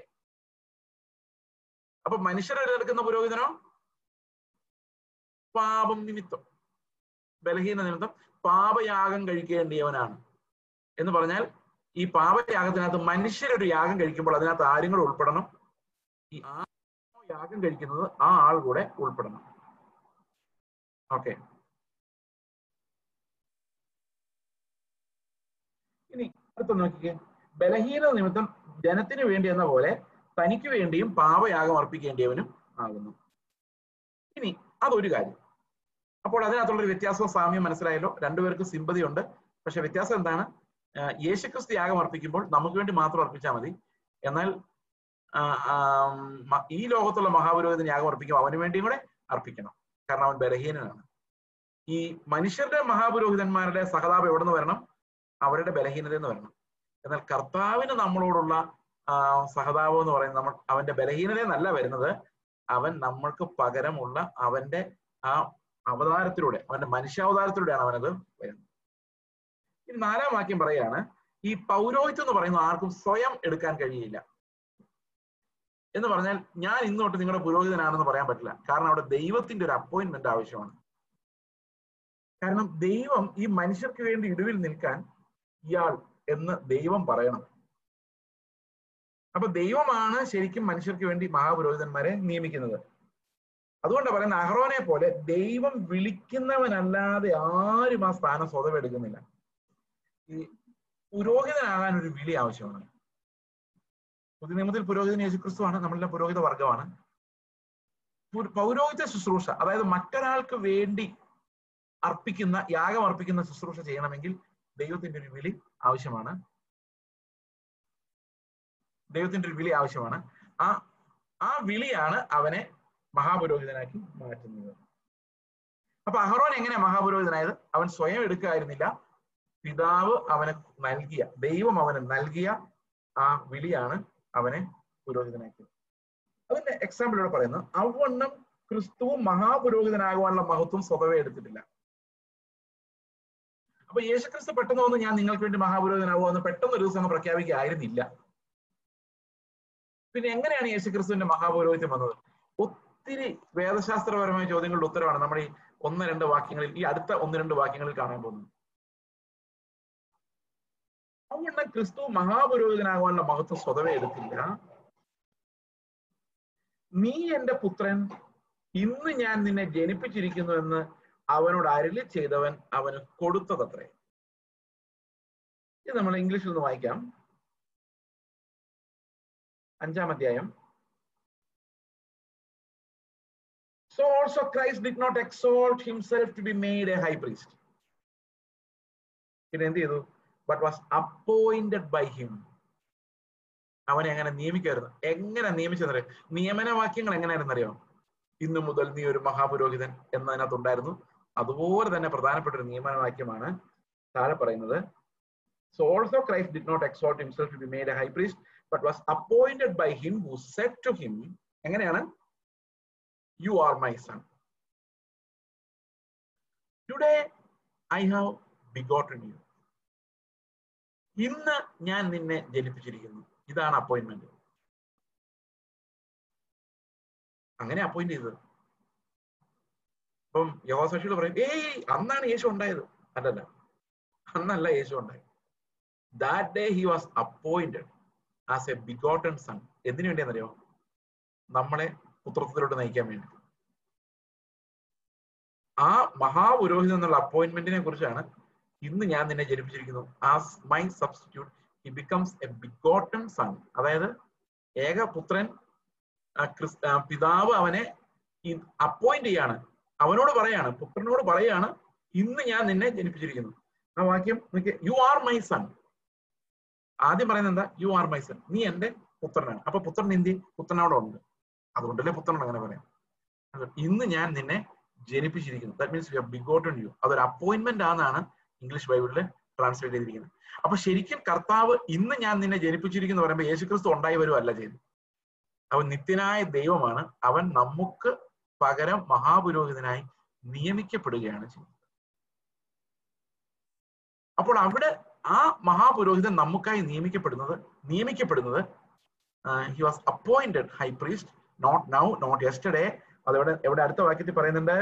You are a priest for ever after the order of Melchizedek മൽക്കി സദേക്കിന്റെ ക്രമപ്രകാരം നീ എന്നേക്കും ഒരു മഹാപുരോഹിതനാണ്. അതുകൊണ്ട് എന്താ സംഭവിച്ചതെന്നറിയോ പഴയ നിയമത്തിലുള്ള വിശുദ്ധന്മാർ ഉൾപ്പെടെ എല്ലാവരും ആ മഹാപുരോഹിതന്റെ യാഗത്തിന്റെ നിഴലിലാണ് രക്ഷിക്കപ്പെടുന്നത്. ഇനി ആ മഹാപൗരോഹിത്യത്തിന്റെ പ്രോഗ്രഷൻ എങ്ങനെയാണ് നടന്നതെന്നാണ് പറയുന്നത്. ഇത്രയും പറഞ്ഞപ്പോൾ തന്നെ അടുത്ത വാക്യങ്ങൾ വളരെ സിമ്പിൾ ആവുന്നു. കോംപ്ലിക്കേറ്റഡ് ആയിട്ട് ഏറ്റവും കൂടുതൽ ദുരുപദേശങ്ങളായിട്ടുള്ള ഉണ്ടായിട്ടുള്ള ഒന്ന് രണ്ട് വാക്യങ്ങളാണ് നമ്മുടെ മുമ്പിൽ ഇനി വായിക്കാനുള്ളത്. പക്ഷെ ഈ മഹാപൗരോഹിത്യത്തെ കുറിച്ച് മനസ്സിലാക്കിയാൽ ഇതിന്റെ ബാക്ക്ഗ്രൗണ്ട് ഇതുവരെ നമ്മൾ വായിച്ചു വന്ന വാക്യങ്ങൾ നമ്മൾ ശ്രദ്ധിച്ചാൽ ഇനി അങ്ങോട്ടുള്ളത് വളരെ ഈസി ആയിരിക്കും. നമുക്ക് നോക്കാം എന്താ പറയുന്നത്. In the days of his flesh അപ്പൊ ശരിക്കും കർത്താവിന്റെ മഹാപൗരോഹിത്യം എങ്ങനെ നടന്നതെന്നല്ലേ പറയുന്നത് അവിടെ? അല്ലെ? എങ്ങനെയാണ് കർത്താവ് മഹാപൗരോഹിത്യം നിർവഹിച്ചത്? How did how did he perform as a high priest what did he do അവൻ എന്താ ചെയ്തത്? In the days of his flesh ക്രിസ്തു തന്റെ ഐഹിക ജീവിതകാലത്ത് തന്നെ മരണത്തിൽ നിന്ന് രക്ഷിപ്പാൻ കഴിയുന്നവനോട്. നമ്മൾ ഒറ്റ നോട്ടത്തിൽ നോക്കിക്കഴിഞ്ഞാൽ യേശുവിനെ മരണത്തിൽ നിന്ന് രക്ഷിക്കാൻ കഴിയുന്നവനോടെന്നാ തോന്നുന്നത് അങ്ങനെയല്ലേ തോന്നുള്ളൂ? പക്ഷെ അവിടുത്തെ പ്രത്യേകത അത് അങ്ങനെ അല്ല എന്നുള്ളതാണ്. തന്നെ മരണത്തിൽ നിന്ന് രക്ഷിപ്പാൻ കഴിയുന്നവനോട് ഉറച്ച നിലവിളിയോടും കണ്ണുനീരോടും കൂടി അപേക്ഷയും അഭയാചനയും കഴിക്കും. അപ്പൊ മഹാപുരോഹിതന്റെ ഒരു പ്രധാനപ്പെട്ട പരിപാടി എന്താണെന്നറിയോ? അപേക്ഷയും അഭയാചനയും കഴിക്കുകയാണ്. അല്ലെ? അതല്ലേ? മഹാപുരോഹിതത്തെ കുറിച്ചല്ലേ പറഞ്ഞു വരുന്നത് അപ്പൊ മഹാപുരോഹിതൻ ശരിക്കും ചെയ്യുന്ന എന്താ? അപേക്ഷയും അഭയാചനയും കഴിക്കാൻ മനുഷ്യരുടെ എഴുന്നേൽക്കുന്ന പുരോഹിതനാണെങ്കിൽ ആർക്കൊക്കെ വേണ്ടി അപയാചനയും അപേക്ഷയും കഴിക്കണം? അവന് വേണ്ടിയും കഴിക്കണം. അവൻ ആരെല്ലാം പ്രതിനിധീകരിക്കുന്നു അവർക്കെല്ലാം വേണ്ടി കഴിക്കണം. എന്നാൽ യേശുക്രിസ്തു മഹാപുരോഹിതനായിരിക്കുമ്പോൾ അവൻ ആർക്ക് വേണ്ടി മാത്രം പ്രാർത്ഥിച്ചാൽ മതി? ആരൊക്കെ വേണ്ടിയാണോ അവൻ അവിടെ നിൽക്കുന്നത്? ആരുടെ പ്രതിനിധിയായിട്ടാണോ അവിടെ നിൽക്കുന്നത്? അവർക്ക് വേണ്ടി മാത്രം പ്രാർത്ഥിച്ചാൽ മതി. അപ്പൊ ശരിക്കും കർത്താവ് പ്രാർത്ഥിക്കുന്ന എങ്ങനെയാണ് അത് കുറച്ച് വിശദമായിട്ട് നമ്മൾ ഇന്ന് കാണാം. അതെന്താണ് ആ വാക്യം? എങ്ങനെയാണ് അത് എക്സിക്യൂട്ട് ചെയ്യേണ്ടത്?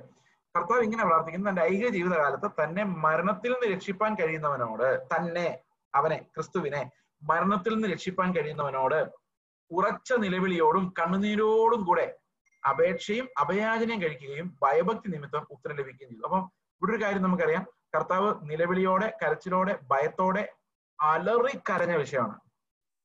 അല്ലെ അലറി കരഞ്ഞ് പ്രാർത്ഥിക്കായിരുന്നു. മരണത്തിൽ തന്നെ രക്ഷിക്കണേ എന്ന് നിലവിളിക്കായിരുന്നു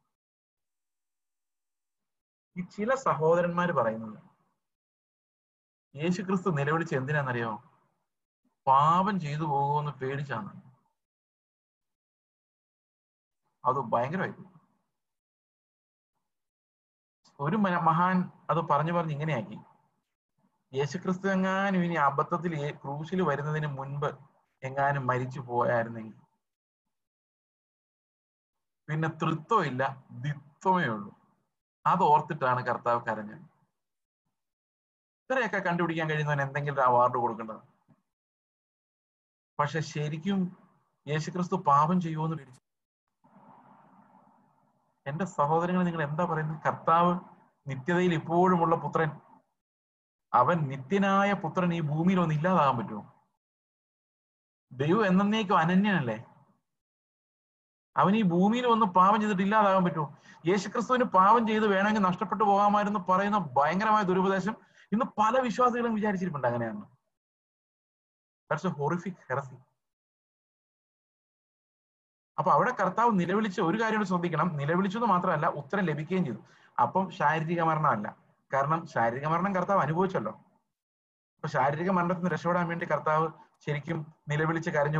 ഭയഭക്തി നിമിത്തം പിതാവ് ഉത്തരം നൽകിയെങ്കിൽ തീർച്ചയായിട്ടും കർത്താവ് മരിക്കണ്ടായിരുന്നു. പക്ഷെ മരണം അനുഭവിച്ചല്ലോ. അതിനുവേണ്ടി അവൻ വന്നത്. ആത്മീക മരണം എന്ന് പറയാൻ പറ്റില്ല. ആത്മീക മരണം എന്ന് പറഞ്ഞാൽ ദൈവം ആത്മാവാകുന്നു. അപ്പൊ യേശുക്രിസ്തു ദൈവമായിരിക്കും അവൻ ആത്മീക മരണം സംഭവിക്കാൻ പറ്റുമോ? ഒരിക്കലും സംഭവിക്കാൻ പറ്റത്തില്ല. അപ്പൊ പിന്നെ എന്ത് മരണത്തിനാണ് ശരിക്കും രക്ഷപ്പെട്ടത്? ഇവിടെ നമ്മൾ കുറച്ച് എക്സിജിസിസ് പല വാക്യങ്ങളുടെ എക്സിജിസിസ് നമുക്ക് ആവശ്യമാണ്. എന്താണ് കർത്താവ് ശരിക്കും പ്രാർത്ഥിച്ചത്? പുനരുത്ഥാനത്തെ സംബന്ധിക്കുന്ന ഒരു പ്രാർത്ഥനയായിരുന്നോ. കർത്താവ് ഞാൻ മരിക്കാൻ പോവാണ്. മരിച്ച ശേഷം മരണം എന്നെ കീഴ്പ്പെടുത്താതെ നീ എന്നെ ജയിപ്പിക്കണേ എന്നുള്ള പ്രാർത്ഥനയായിരുന്നു. അങ്ങനെ ആകാം അല്ലെ? പക്ഷെ അതിൽ വേറൊരു പ്രശ്നം അവിടെയുണ്ട്. കർത്താവ് തന്നെ ജീവി ജീവിച്ചിരിക്കുന്ന പല സമയത്തും പറഞ്ഞിട്ടുണ്ട് നിങ്ങൾ ഈ മന്ദിരം പൊളിപ്പിൻ. ഞാൻ മൂന്ന് ദിവസം കൊണ്ട് ഇതിനെ പണി ആര് പണിയെന്ന് പറഞ്ഞു? കർത്താവ് തന്നെ പണിയെന്ന് പറഞ്ഞു? എനിക്ക് എന്റെ ജീവനെ വെച്ചു തരാനും എടുക്കാനും തിരിച്ചെടുക്കാനും അധികാരമുണ്ട്. അപ്പൊ ദൈവം തന്നെയാണ് അപ്പൊ കർത്താവിന്റെ ആ പ്രാർത്ഥന എങ്ങനെയാ ഉണ്ടായത്? വൈ ഡിഡ് ഹി ക്രൈ നമുക്ക് ഒന്ന് ചിന്തിച്ചു നോക്കാം. ഞാൻ പണ്ട് യാക്കോപ്പള്ളി പോയിക്കൊണ്ടിരുന്ന കാലത്ത് ചെറുപ്പത്തിലാ. ഞാൻ പതിനഞ്ചാം വയസ്സിൽ പതിനാറാം വയസ്സിൽ യാക്കോപ്പള്ളി വിട്ടതാണ് ഫസ്റ്റ് പ്രീ ഡിഗ്രിക്ക് പഠിക്കും. അപ്പോ ഈ കുർബാന ഏറ്റെടു കുർബാന ചൊല്ലിപ്പിക്കുക എന്ന് പറഞ്ഞൊരു പരിപാടിയുണ്ട് യാക്കോബൊക്കെ.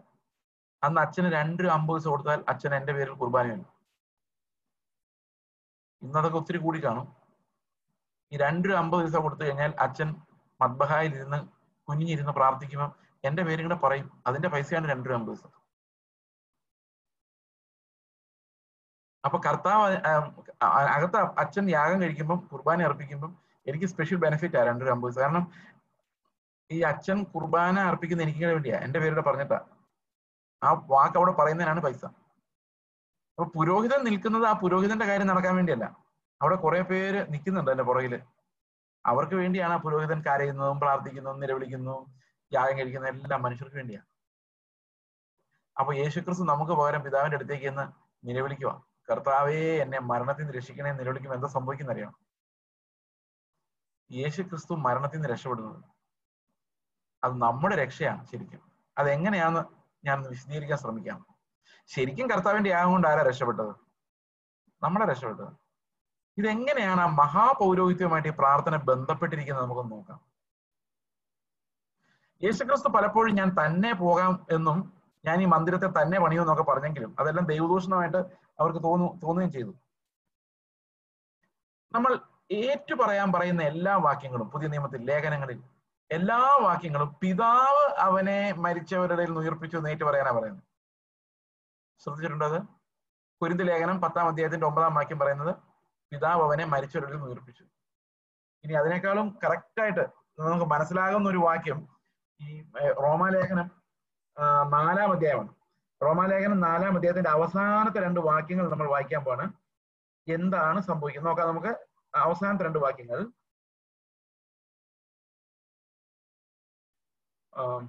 ഒരു മിനിറ്റ്. റോമർ നാല്.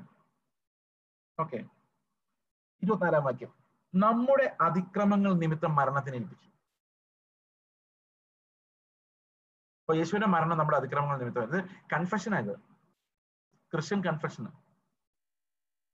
നമ്മുടെ അതിക്രമങ്ങൾ നിമിത്തം മരണത്തിന് ഏൽപ്പിച്ചും നമ്മുടെ നീതീകരണത്തിനായി ഉയർപ്പിച്ചും ഇരിക്കുന്ന നമ്മുടെ കർത്താവായ യേശു ക്രിസ്തുവിനെ മരിച്ചവരിൽ നിന്ന് ഉയർപ്പിച്ചവനിൽ വിശ്വസിക്കുന്ന ഏവനും തന്നെ. എന്ന് പറഞ്ഞാൽ പിതാവ് അവനെ ഉയർപ്പിച്ചത് എന്റെ നീതീകരണത്തിന് വേണ്ടിയാണ്. മരിച്ചതിന്റെ അതിക്രമങ്ങൾക്ക് വേണ്ടിയാണെങ്കിൽ അവന്റെ പുനരുത്ഥാനം പിതാവ് അവനെ ഉയർപ്പിച്ചതിന്റെ നീതീകരണത്തിന് വേണ്ടിയാണ്. ഓക്കെ ഇതേ വാക്യം നമ്മൾ റോമർ പത്തിൽ വായിക്കുമ്പം യേശുവിനെ കർത്താവ് എന്ന് വായുകൊണ്ട് ഏറ്റു പറയുകയും ദൈവം അവനെ മരിച്ചവരിൽ നിന്ന് ഉയർത്തെഴുന്നേൽപ്പിച്ചു എന്ന് ഹൃദയം കൊണ്ട് വിശ്വസിക്കുകയും ചെയ്താൽ നിരീക്ഷിക്കപ്പെടും. അപ്പൊ യേശുവിനെ പിതാവ് മരിച്ചവരിൽ നിന്ന് ഉയർപ്പിച്ചു. ഹൃദയം കൊണ്ട് വിശ്വസിക്കണം. എന്തിനാ വിശ്വസിക്കുന്നത് പത്താം വാക്യം ഹൃദയം കൊണ്ട് നീതിക്കായി അപ്പൊ പിതാവ് യേശുവിനെ ഉയർപ്പിച്ചു എന്ന് പറയുന്നത് ശരിക്കും നീതിയുമായി ബന്ധപ്പെട്ടുള്ള ഒരു കാര്യമാണ്. രണ്ട് വാക്യങ്ങൾ രണ്ട് കൺഫെഷൻസ് അപ്പൊ ശരിക്കും എന്താ സംഭവിച്ചെന്ന് നോക്കിയേ യേശു ക്രിസ്തു ക്രൂശിൽ മരിക്കും നമ്മുടെ അതിക്രമങ്ങൾ നിമിത്തം മരിക്കുന്നു. അപ്പം നമുക്ക് വേണ്ടി ഒരു യാഗം കഴിക്കുക ചെയ്യും യേശുവിന് അന്നേരം വേണം എഴുന്നേറ്റ് പോവാം. മരിച്ച ശേഷം എഴുന്നേറ്റ് പോവാം. പക്ഷെ കർത്താവ് ചെയ്യുന്നില്ല. ഏലിയാവ് യാഗം കഴിച്ചപ്പോൾ സ്വർഗത്തിൽ നിന്ന് തീ ഇറങ്ങി ഏലിയാവിന്റെ യാഗത്തെ സ്വീകരിച്ച പോലെ യേശുക്രിസ്തു എനിക്ക് വേണ്ടി ചെയ്സിന് വേണ്ടി അർപ്പിച്ച യാഗം. അത് പിതാവ് സ്വീകരിക്കുന്ന എങ്ങനെയാണെന്നറിയോ?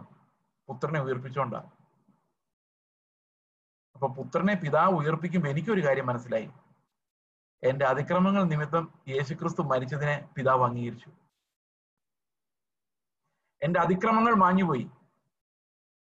അവൻ പുനരുത്ഥാനം ചെയ്തപ്പോ പിതാവ് എന്താ പറയുന്നറിയോ നീ ചേസിന് വേണ്ടിയല്ലേ മരിച്ചേ? ഞാനത് അംഗീകരിച്ചിരിക്കുന്നു. ആ യാഗം സാങ്ഷൻ അതിനടയാളമായിട്ട് കർത്താവിനെ പിതാവ് എഴുന്നേൽപ്പിച്ചു. അതിനർത്ഥം ഞാൻ രക്ഷപ്പെട്ടു. അപ്പൊ എനിക്ക് വേണ്ടിയുള്ള യാഗം പിതാവ് അംഗീകരിച്ചു എന്ന് പറയുമ്പോൾ അതിനർത്ഥം എന്താ? ഞാൻ ആ യാഗത്തിലൂടെ രക്ഷപ്പെട്ടു എന്ന് അതിന്റെ അർത്ഥം. അപ്പൊ കർത്താവിന്റെ പ്രാർത്ഥനയുടെ പ്രത്യേകത എന്ന് ആലോചിക്കുക അത് ഇത്തിരി ട്രോമാറ്റിക് പ്രാർത്ഥന. പകൽ മുഴുവൻ അധ്വാനിച്ച് രാത്രി മുഴുവൻ നിലവിളിച്ച് പ്രാർത്ഥിച്ച് ഞാൻ ആലോചിക്കുമായിരുന്നു കൂടെ നടന്ന ശിഷ്യന്മാരെ ഓർത്തു കാണാൻ എന്താ ഇങ്ങനെ അലറി കരഞ്ഞ് പ്രാർത്ഥിക്കുന്നു അത് ഇവരെ ഓർത്തായിരുന്നു. കാരണം കർത്താവ് പുനരുത്ഥാനം ചെയ്യാന്ന് പറഞ്ഞു കഴിഞ്ഞാൽ എന്റെയും കൂടെ പുനരുത്ഥാനം അത് അപ്പൊ ശരിക്കും കർത്താവ് ഇവരെ ഓർത്താ കരയുന്നേ. കർത്താവിന്റെ പുനരുത്ഥാനം കർത്താവിന്റെ പ്രശ്നമല്ല.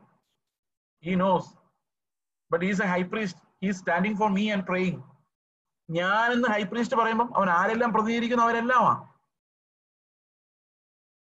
അപ്പൊ ഈ ശിഷ്യന്മാരെല്ലാം വിചാരിക്കും എന്റെ ദൈവമേ നമ്മുടെ കർത്താവ് രാത്രി എന്തോ ഒരു കരയുന്ന അലറി വിളിച്ച് കരയുക ലജ്ജയില്ലാതെ അലറി വിളിച്ച് കരയുക അങ്ങനെയൊക്കെ ഓർത്ത് കാണുമായിരിക്കും. നിങ്ങൾ ആലോചിച്ച് നോക്കി ഇപ്പൊ ഞാൻ ഇപ്പൊ നമ്മൾ അറുപത് പേരുണ്ട്. ഈ അറുപത് പേരോട് ഞാൻ പറയാണ് നരകത്തിൽ പോകും കേട്ടോ. നിങ്ങൾ ആരെല്ലാം കരയോ ആരും കരയോ. ഇത് നാല് വയസ്സുള്ള ഒരു കൊച്ചിനോട് നരകം എന്ന് പറഞ്ഞാൽ അവൻ ചിരിക്കുള്ളൂ. പണ്ട് അങ്ങനല്ല. പണ്ട് നരകത്തിൽ പോകുന്ന പറഞ്ഞ ആൾക്കാർക്ക് പേടിയുണ്ട്. ഞാൻ ഇപ്പോഴും ഓർക്കുന്നുണ്ട് ഞാൻ ആദ്യം സുവിശേഷ പ്രസംഗം കേൾക്കുന്ന നെടുങ്ങാടപ്പള്ളി സി എസ് ചർച്ചിൽ വെച്ചാ. അന്ന് കുറെ ആൾക്കാര് ഒരു നല്ലൊരു പ്രസംഗം സുവിശേഷ പ്രസംഗം കേട്ട് അവസാനം പുള്ളി പറഞ്ഞു ഈ രക്ഷിക്കപ്പെട്ടവരെല്ലാം കൈവെക്കാൻ കുറെ പേര് കൈവെക്കി അപ്പൊ ഓൾറെഡി രക്ഷിക്കപ്പെട്ടിട്ടുണ്ടായിരുന്നവർ കൈവെക്കാൻ പറഞ്ഞു. അപ്പൊ കുറെ പേര് കൈവെക്കി അപ്പൊ കൈ പൊക്കാത്ത ഒന്ന് രണ്ട് പേരുണ്ട്.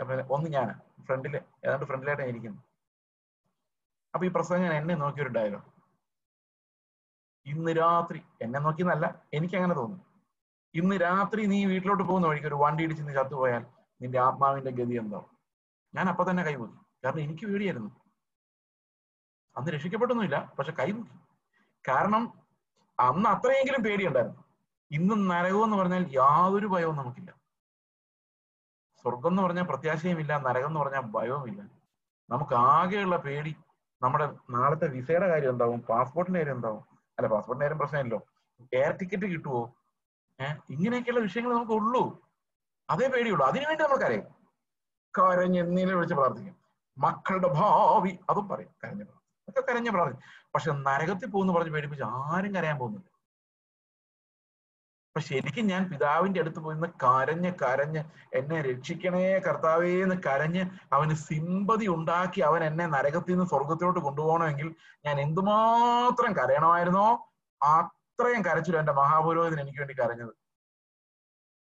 നോട്ട് മീ ഹു ക്രൈ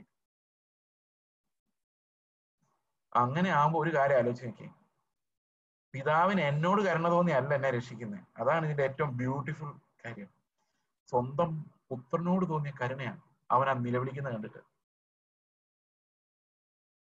അവന് സ്വന്തം ബൈപ്പാസ് ചെയ്യാൻ പറ്റത്തില്ലായിരുന്നു. അതുകൊണ്ടാണ് ഞാൻ രക്ഷപ്പെട്ടത്. He stood in my place my high place ഞാൻ കരയേണ്ട കരച്ചിൽ അവൻ കരഞ്ഞു. ഞാൻ അലറി നിലവിളിക്കേണ്ട നിലവിളി അവൻ നിലവിളിച്ചു. He stood in my place and he became my high priest അപ്പൊ ക്രിസ്തുവിന്റെ ഏറ്റവും ഉജ്ജ്വലമായ വെളിപ്പാടുകളിലൊന്നാണ് നമുക്ക് മനസ്സിലാകുന്ന വെളിപ്പാടുകളിലൊന്നാണ് അവൻ എനിക്ക് പകരം നിലവിളിക്കുന്ന കരച്ചിൽ. So his Christ saved me എന്നിട്ട് അടുത്ത വാക്യത്തിൽ പറയാണ് പുത്രനെങ്കിലും ഇതിന്റെ ഒന്നും ആവശ്യമില്ലായിരുന്നു പുത്രനെങ്കിലും താൻ അനുഭവിച്ച കഷ്ടങ്ങളാൽ അനുസരണം പഠിച്ചു. പുത്രനെങ്കിലും താൻ അനുഭവിച്ച കഷ്ടങ്ങളാൽ അനുസരണം പഠിച്ച് തികഞ്ഞവനായി. അവൻ ഓൾറെഡി തികഞ്ഞവനായിരുന്നു. പക്ഷെ തികഞ്ഞവരല്ലാത്തത് നമ്മളായിരുന്നു. അനുസരണം പഠിക്കാത്തത് നമ്മളായിരുന്നു. അപ്പൊ ഹൈപ്രീസ്റ്റ് ചെയ്തത് ശരിക്കും ഒരു യാഗം കഴിക്കുക മാത്രമല്ല ഹൈപ്രീസ്റ്റ് ചെയ്തത്. അവൻ എനിക്ക് പകരം ജീവിക്കുകയും കൂടെ ചെയ്തു. He created a righteousness for me അവൻ അനുസരണത്താൽ തികഞ്ഞവനായിട്ട് എന്ത് ചെയ്യുന്നറിയോ? തന്നെ അനുസരിക്കുന്ന ഏവർക്കും നിത്യരക്ഷയുടെ കാരണഭൂതനായിട്ട് he became a reason for my salvation അപ്പൊ എന്നെ രക്ഷിക്കാൻ വേണ്ടി ന്യായപ്രമാണം പൂർത്തിയാക്കാൻ വേണ്ടി അതിന്റെ കട്ടിയായ ഭാഗം ഫിനിഷ് ചെയ്യാൻ വേണ്ടി കർത്താവ് വളരെ കഷ്ടപ്പെട്ട അനുസരണം തികച്ചു. Completed perfected it for my sake എന്നിട്ട് അടുത്ത വാക്യത്തിൽ പറയാണ് പ്രായലേഖനം അഞ്ചാം അധ്യായത്തിന്റെ അല്ല അത് തന്നെ. അഞ്ചാം അധ്യായത്തിന്റെ ഒൻപതാം വാക്യം അനുസരണം പഠിച്ച് തികഞ്ഞവനായി തന്നെ അനുസരിക്കുന്ന ഏവർക്കും നിത്യരക്ഷയുടെ കാരണബോധന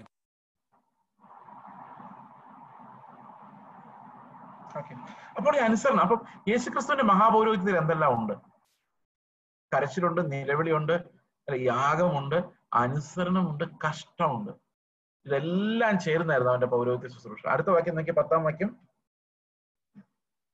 ഇങ്ങനെ ചെയ്ത് പത്താം വാക്യം പറയാണ് മൽക്കി സദേക്കിന്റെ ക്രമപ്രകാരം മഹാപുരോഹിതൻ എന്നുള്ള നാമം ദൈവത്താൽ ലഭിച്ചുകൊണ്ടിരിക്കുന്നു. എന്ന് പറഞ്ഞാൽ അപ്പോയിന്റ്മെന്റ് കഴിഞ്ഞു ശുശ്രൂഷകൾ കഴിഞ്ഞു അവൻ എന്നേക്കുമുള്ള മഹാപുരോഹിതൻ എന്നുള്ള നാമം കയ്യേറ്റു.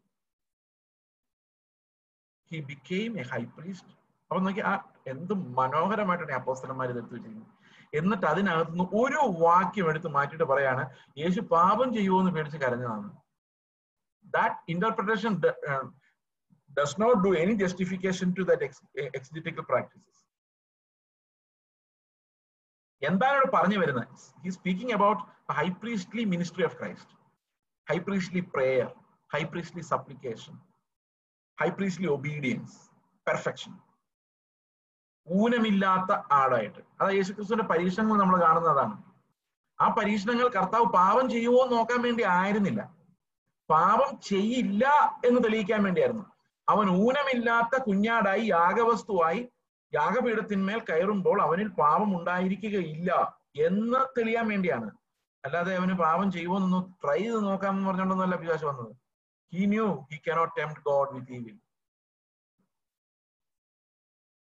so കർത്താവിന്റെ പരീക്ഷണങ്ങൾ ഒരിക്കലും we cannot see it as a test whether to see whether he would sin അല്ല.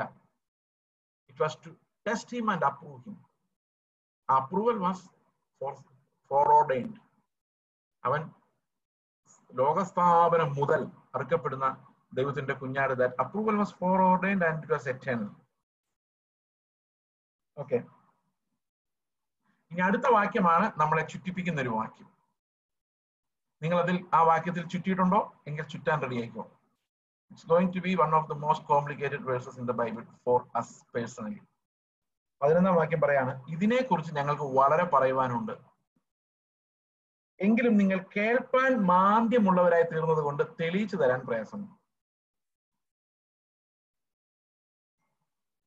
അപ്പോ ഞാൻ ഇത് വായിച്ചപ്പോൾ ആദ്യം വിചാരിച്ചു എന്റെ ദൈവമേ പൗലോസേ. എന്റെ ദൈവമെന്ന് ദൈവത്തെ വിളിച്ചത് പൗലോസ് പൗലോസിന് ഈ ആ എബ്രായ ലേഖനക്കാര് കുറച്ചും കൂടെ ഒരു ചെവി ഗുണമുള്ളവരായിരുന്നെങ്കിൽ ഇതിനെക്കുറിച്ച് കുറച്ചും കൂടെ പൗലോസ് എഴുതുമായിരുന്നല്ലോ. ഇപ്പൊ അവരുടെ ചെവി മന്ദമായതുകൊണ്ട് നമുക്ക് എന്തോ മിസ്സായിട്ടുണ്ടോ അപ്പൊ ഞാൻ ഇങ്ങനെ വെച്ചാൽ എന്തെങ്കിലും മിസ്സായിട്ടുണ്ടോ അപ്പൊ ഒരു കാര്യം ഉറപ്പാണ് ബൈബിളിൽ ഒന്നും മിസ്സാവത്തില്ല നമുക്ക് എന്തെല്ലാം വേണോ അതെല്ലാം ബൈബിളിലൂടെ മിസ്സായിട്ടില്ല. പിന്നെ എന്തുകൊണ്ട് അവിടെ എഴുതാതിരുന്നത് ഈ തമിഴ് ബൈബിൾ നിങ്ങളുടെ ആരുടെയും കയ്യിലുണ്ടെങ്കിൽ ഈ പതിനൊന്നാം വാക്യം വളരെ രസകരമാണ്. പത്താം വാക്യം പറയുന്നത് എങ്ങനെയാണല്ലോ മൽക്കി സദേക്കിന്റെ ക്രമപ്രകാരം മഹാപുരോഹിതൻ എന്നുള്ള നാമം ദൈവത്താൽ ലഭിച്ചുമിരിക്കുന്നു. ഇനി അടുത്ത വാക്യം നോക്കിയേ. ഇതിനെക്കുറിച്ച് ഞങ്ങൾക്ക് വളരെ പറയാനുണ്ട്. തമിഴിൽ എഴുതിയിരിക്കുന്നത് ഈ മൽക്കി സദേക്കിനെ കുറിച്ച് ഞങ്ങൾക്ക് വളരെ പറയാനുണ്ടെന്ന്. അങ്ങനെ തമിഴിൽ ട്രാൻസ്ലേറ്റ് ചെയ്തിരിക്കും യേശുക്രിസ്തു എന്തിനാണ് ഈ പാനപാത്രത്തിൽ നിന്ന് ഒഴിഞ്ഞു പോകണമെന്ന് പ്രാർത്ഥിച്ചത്? എന്നൊരു ചോദ്യം ഇപ്പം വന്നിട്ടുണ്ട്. അത് ഇതുമായിട്ട് ബന്ധപ്പെട്ടുണ്ട് ഇപ്പൊ തന്നെ പറയാം. കർത്താവ് പ്രാർത്ഥിക്കുന്ന പ്രാർത്ഥന എങ്ങനെയാണ്? ശിശുമാരുടെ മുമ്പിൽ വെച്ചാണ് പ്രാർത്ഥിക്കുന്നത്. കർത്താവെ കഴിയുമെങ്കിൽ ഈ പാനപാത്രം എന്നിൽ നീക്കണമേ. എങ്കിലും എന്റെ ഹിതമല്ല നിന്റെ ഹിതം നിറവേറട്ടെ എന്നാ കർത്താവ് പറഞ്ഞു അപ്പൊ ആ വാക്യത്തിൽ നമ്മൾ മനസ്സിലാക്കേണ്ട ഒരു പ്രധാനപ്പെട്ട കാര്യം ഈ ഈ പാനപാത്രം. കർത്താവ് നേരത്തെ പറയുന്ന ഒരു കാര്യമുണ്ട് ഞാൻ കുടിക്കുന്ന പാനപാത്രത്തിൽ കുടിക്കാനും ഞാൻ ഏൽക്കുന്ന സ്നാനം ഏൽക്കാനും നിങ്ങൾക്ക് കഴിയുമോ എന്ന് ചോദിക്കുന്നുണ്ട്. കർത്താവിന് ഉറപ്പാണ് പാനപാത്രം ഉണ്ടെന്നുള്ള കാര്യം. ഷുവറാണ് അത് മാറിപ്പോകില്ല എന്ന് പറയാം അതിനുവേണ്ടിയാ കർത്താവ് വന്നതും. പക്ഷെ കർത്താവ് ശിഷ്യന്മാരുടെ മുമ്പിൽ വെച്ചാൽ ചോദിക്കുന്നത് എന്തെങ്കിലും വഴി വേറെ ഉണ്ടോ? ഇതല്ലാതെ. കഴിയുമോ? Is it possible to remove this cup ഉത്തരം എന്താണ്? കഴിയില്ല. നമ്മൾ കുറച്ചുകൂടെ പുറകോട്ട് നോക്കിക്കഴിഞ്ഞാൽ ദൈവത്തിന് വേണമെങ്കിൽ നമ്മളെ നരകത്തിലോട്ട് വിടാമെന്ന് തീരുമാനിക്കാമായിരുന്നു. അവനൊരു നഷ്ടം ഉണ്ടാവില്ലായിരുന്നു. അവന് വേറെ കുറച്ച് പുതിയ ആൾക്കാരെ സൃഷ്ടിച്ചാൽ മതിയായിരുന്നു. പക്ഷെ ദൈവം നമ്മെ രക്ഷിക്കാൻ തീരുമാനിച്ചപ്പോൾ ഒരു കാര്യം ഉറപ്പായിരുന്നു. പുത്രൻ മരിച്ചേ പറ്റൂ. വേറൊരു വഴി ശിഷ്യന്മാരുടെ മുമ്പിലെ കർത്താവ് അതാ വെളിപ്പെടുത്തുന്നത്. കഴിയുമോ പിതാവേ? കഴിയില്ല. നിന്റെ ഇഷ്ടം നിറവേറട്ടെ. അതിനകത്തൊരു വലിയൊരു ആഗണി കർത്താവ് അനുഭവിക്കുന്നുണ്ട് തീർച്ചയായിട്ടും. ആ ആഗണി അനുഭവിക്കുന്നുണ്ട്. ആ ആഗണി എന്ന് പറയുന്നത് പിതാവിന്റെ മുമ്പിൽ പാപമായി മാറുന്ന ഒരവസ്ഥയാണ് ആ ആഗണി കർത്താവ് എന്റെ ആഗണിയാണത്. ഞാൻ നാളെ നിന്ന് നശിച്ചു പോകേണ്ട സ്ഥലമായിരുന്നത് ദൈവത്തിന്റെ സന്നിധിയിലേക്ക് നിന്ന് നിൽക്കാൻ പറ്റാതെ വീണ് നരകത്തിലേക്ക് പോകേണ്ട സ്ഥലത്താണ് കർത്താവ് കയറി നിന്നത്. എനിക്ക് പകരം എന്റെ ആഗണിയാണ് അവൻ സഹിക്കുന്നത്. എന്റെ വേദനയാണ് സഹിക്കുന്നത്. ആഗണൈസ്ഡ് ഫോർ മീ ഞാൻ അനുഭവിക്കേണ്ട വേദന ഞാൻ അനുഭവിക്കേണ്ട ഒറ്റപ്പെടൽ. ഞാൻ അനുഭവിക്കേണ്ട നത്തിങ്നെസ് വേറൊരു കാര്യം കൂടെ ഉണ്ട്. യോഹനന്റെ സുശേഷൻ പതിനേഴാം അധ്യായത്തിന്റെ ഇരുപത്തിരണ്ടാം വാക്യത്തിൽ പറയുന്നത് നീ എനിക്ക് തന്നിട്ടുള്ള മൗതം ഞാൻ അവർക്ക് കൊടുത്തിരിക്കുന്നു. So there's going to be an exchange ആ എക്സ്ചേഞ്ചിന്റെ വാക്യം കർത്താവ് പറഞ്ഞ ശേഷം if you are looking at Christ he lost all he abandoned all his glory അവൻ കണ്ടാൽ ആളല്ലെന്ന് തോന്നുമാറ് ബ്രോക്കൺ ആയി. So is also expressing that weakness that he's taking up on himself അവൻ അവനിൽ തന്നെ വഹിക്കുന്ന ബലഹീനതയെ വെളിപ്പെടുത്താൻ കൂടിയാണ് ആ പ്രാർത്ഥന കർത്താവ് വിശ്വാസ ശിഷ്യന്മാരുടെ മുമ്പിൽ വെച്ച് പ്രാർത്ഥിക്കുന്നത്. നമ്മൾ ഒരിക്കലും ആ പ്രാർത്ഥന വെച്ച് ഇങ്ങനെ അനു അനുമാനിക്കരുത്. പിതാവിനും പുത്രനും തമ്മിൽ എന്തെങ്കിലും വില്ലിനകത്ത് അതായത് അവരുടെ തീരുമാനത്തിനകത്ത് അവരുടെ വിൽ വില്ലിൽ ഡിസ്കോർഡൻസ് ഉണ്ടായിരുന്നു എന്ന് ഒരിക്കലും വിചാരിക്കരുത്. They were always in perfect harmony അത് അങ്ങനെ അല്ലായിരുന്നു എന്ന് ഒരിക്കലും ചിന്തിക്കാൻ പാടില്ല. അങ്ങനെ ചിന്തിച്ചിരുന്നെങ്കിൽ there was sin in his heart എന്ന് പറയേണ്ടി വരും. ഓക്കെ ഇനി അടുത്ത വാക്യം. ഇതിനെക്കുറിച്ച് ഞങ്ങൾക്ക് വളരെ പറയുവാനുണ്ട്. എങ്കിലും നിങ്ങൾക്ക് കേൾപ്പാൻ മാന്ദ്യം ഈ മാന്ദ്യം എന്ന് പറയുന്നത് വലിയൊരു പ്രശ്നമാണ് ബൈബിളിൽ. നമുക്ക് എല്ലാവർക്കും ഒരു പരിധിവരെ കരഞ്ഞ് കുറച്ച് മാന്ദ്യമൊക്കെ ഉണ്ടായിട്ടുണ്ട്. യശാവ് അമ്പതിന്റെ നാലിൽ പറയുന്നത് ശിഷ്യന്മാരുടെ ചെവി നീ എനിക്ക് തന്നിരിക്കുന്നു എന്നാണ്. മാന്ദ്യമില്ലാത്ത ചെവി. യശാവിന്റെ അമ്പതിന്റെ നാല്. ശിഷ്യന്മാരെ രാവിലെ തോറും നീ ഉണർത്തുന്നു. നീ എന്റെ ചെവികളെ ഉണർത്തുന്നു. ശിഷ്യന്മാരെ പോലെ കേൾക്കേണ്ടതിനെന്ന് ശിഷ്യന്മാർ കേൾക്കുന്നതിന്റെ പ്രത്യേകതയുണ്ട്. മാന്ദ്യമില്ലാത്ത ചെവികളുള്ളത് ശിഷ്യന്മാർക്കാണ്. അതുകൊണ്ട് കർത്താവ് എപ്പോഴും പറയുന്നത് കേൾക്കാൻ ചെവി ഉണ്ടെങ്കിൽ കേൾക്ക്. So you need a separate ചെവി to hear deeper things about the kingdom of God ആ ചെവിയെ കുറിച്ച് നമുക്ക് ഒന്ന് പുതിയ നിയമത്തിൽ നിന്ന് നോക്കാം. എങ്ങനെയാണ് ചെവി വർക്ക് ചെയ്യുന്നത്? മത്തയുടെ സുശേഷം പതിമൂന്നാം അധ്യായത്തിൽ യേശുക്രിസ്തു രൂപം പറയുന്നുണ്ട്. വിധക്കാരന്റെ ഉപമ. ഈ വിധക്കാരന്റെ ഉപമ പറയുമ്പോൾ കർത്താവ് പറയുന്നത് ചിലത് വഴിയരികിൽ വീണു. വിത്ത്. വിത്ത് വിതയ്ക്കാൻ പുറപ്പെട്ടു ചിലത് വഴിയരികിൽ വീണു. പറവകൾ വന്നത് കുത്തിക്കൊണ്ടുപോയി. ചിലത് പാറസ്ഥലത്ത് വീണു മണ്ണില്ലാത്തതിനോ വിത്ത് ഉണങ്ങിപ്പോയി. ചിലത് മുള്ളിനിടയിൽ വീണു തലച്ചു വളർന്നു പക്ഷേ മുള്ള വലുതായി അത് ഞെരുക്കി കളഞ്ഞു. ചിലത് നല്ല നിലത്ത് വീണു നൂറും അറുപതും മുപ്പതും മേനിയായി വിളഞ്ഞു. കേൾപ്പാൻ ചെവിയുള്ളവൻ കേൾക്കട്ടെ. കർത്താവ് അങ്ങ് പോയി. നമുക്ക് ഈ ഉപമ പല പ്രാവശ്യം കേട്ടിട്ടുള്ളതുകൊണ്ട് വിത്ത് വചനമാണെന്നും കാക്ക കുത്തിക്കൊണ്ടു പോകുന്ന എന്താണെന്നൊക്കെ നമുക്കിപ്പോ അറിയാം. പക്ഷെ അന്ന് ഇത് കേട്ടവർക്ക് ഒന്നും മനസ്സിലാവില്ല അല്ലെ? നമ്മുടെ അടുത്ത് ഒരാൾ വന്നിട്ട് ഒരുത്തൻ വിതയ്ക്കാൻ പുറപ്പെട്ടു കുറെ വഴിയരികിൽ വീണു കുറെ പാറസ്ഥലത്ത് വീണെന്ന് പറഞ്ഞു എന്തേലും മനസ്സിലാവോ? ശിഷ്യൻ ഈ കേട്ടവർ അങ്ങോട്ടും ഇങ്ങോട്ടും പറഞ്ഞു ഇയാൾ എന്തായി പറയുന്നത്? വിത്ത് വിതയ്ക്കാൻ പോകുന്നത് എങ്ങനെയാന്ന് പഠിപ്പിക്കുകയാണോ നേരത്തെ മുക്കുവന്മാരുടെ കൂടെ ആയിരുന്നു നടപ്പ്. അതിനു മുമ്പ് കാർപ്പന്റർ ആയിരുന്നു. ഇപ്പം കൃഷിപ്പണി തുടങ്ങിയോ? വിത്ത് വിതയ്ക്കുമ്പോൾ സൂക്ഷിക്കണം എന്നായിരിക്കും അല്ലേ? വേറൊന്നും മനസ്സിലാവുന്നില്ല. രാത്രിയായപ്പോ ശിഷ്യന്മാർ യേശുവിന്റെ അടുത്ത് നിന്നിട്ട് പറയാ എന്റെ കർത്താവെ നീ ഇങ്ങനെ ഉപമകളിലൂടെ പറഞ്ഞാൽ ഇതൊരു മനുഷ്യനും മനസ്സിലാവത്തില്ലല്ലോ. എന്തിനാ ഇങ്ങനെ ഉപമകളിലൂടെ പ്രസ്താവിക്കുന്നത്? ഇപ്പൊ എന്നോട് നിങ്ങൾ ചോദിക്കുക ഞങ്ങളുടെ ചർച്ച വന്ന് പ്രസംഗിക്കാന്ന് പറഞ്ഞിട്ട് മൂന്നാൽ ദിവസം നാലാം ദിവസം അല്ലേ നാലാം ദിവസം അല്ലേ ഇന്ന്? മൂന്നോ? ആ ഓർമ്മയൊന്നും ഇല്ല എന്തായാലും ആട്ടെ അപ്പൊ നിങ്ങളുടെ ഞങ്ങളുടെ ചർച്ച വന്ന് പ്രസംഗിക്കാന്ന് പറഞ്ഞിട്ട് ഇതെന്താ? ആർക്കും ഒന്നും മനസ്സിലാകുന്നില്ലോ എന്താ ഇങ്ങനെ പറയുന്നത് എന്താ? അപ്പൊ കർത്താവ് അന്ന് പറഞ്ഞ മറുപടി എന്താണെന്നറിയോ? അവർ കണ്ണുകൊണ്ട് കാണും നോക്കും കാണുകയില്ല. കേൾക്കും ഗ്രഹിക്കില്ല.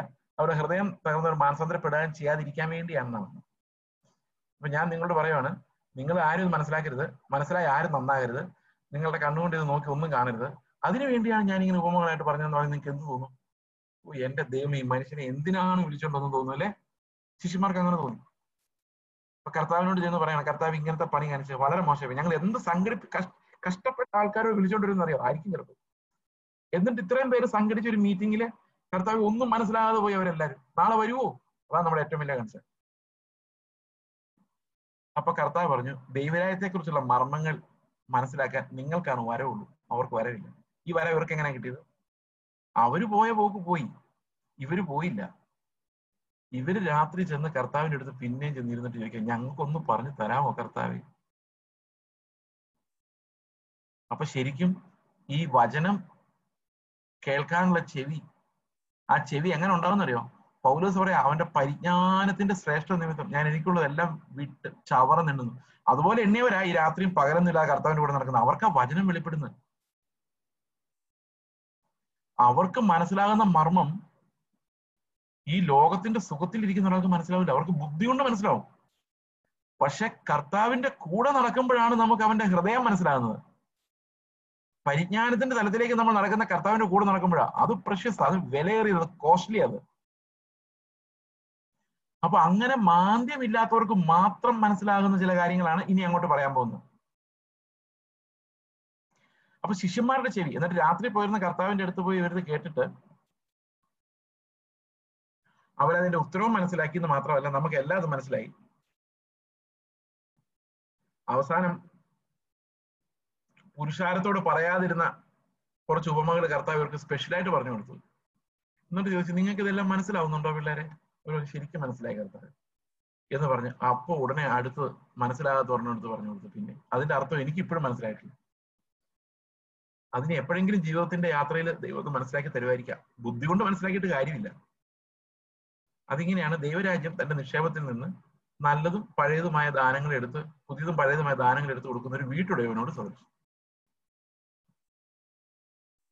അതിന് നൂറായിരം അർത്ഥം ഈ മിടുക്കന്മാർ പറയുന്നുണ്ട് കമന്ററികളിലൊക്കെ. പക്ഷെ ഒരു തൃപ്തിയായിട്ടില്ല.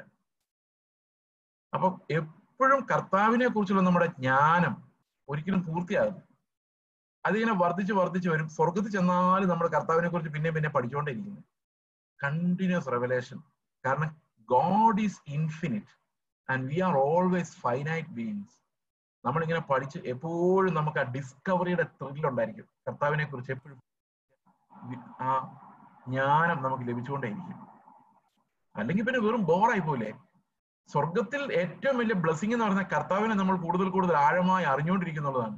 We get to know him more and more and more and more is day അതിനൊരു അവസാനം ഉണ്ടാവില്ല. Because his infinite in his wisdom and in his and in his magnificence and no tongue can ever confess him adequately അതുകൊണ്ട് it will be an eternal knowledge of Christ growing in his presence അപ്പൊ ആ ഒരു നോളജിലേക്കാണ് നമ്മൾ പോകാൻ പോകുന്നത്. അപ്പൊ ചെവി മന്ദമായിരുന്നാൽ സംഭവിക്കുന്നത് എന്താണെന്ന് വെച്ച് കഴിഞ്ഞാൽ ആ മന്ദത എങ്ങനെ ഉണ്ടാകുന്നൊക്കെ ഇവിടെ പറയുന്നുണ്ട്.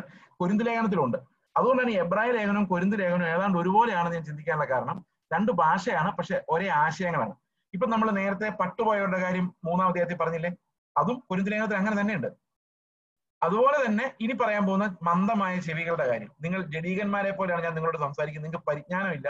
അതുകൊണ്ട് ആഴമുള്ള കാര്യങ്ങൾ നിങ്ങൾക്ക് ഗ്രഹിക്കാൻ പറ്റില്ല എന്ന് പറഞ്ഞിട്ട് പൗലോസ് പറഞ്ഞ അതേ കാര്യങ്ങൾ തന്നെയാണ് എബ്രാഹിം ലേഖനത്തിലൂടെ ആവർത്തിച്ചിരിക്കുന്നത്.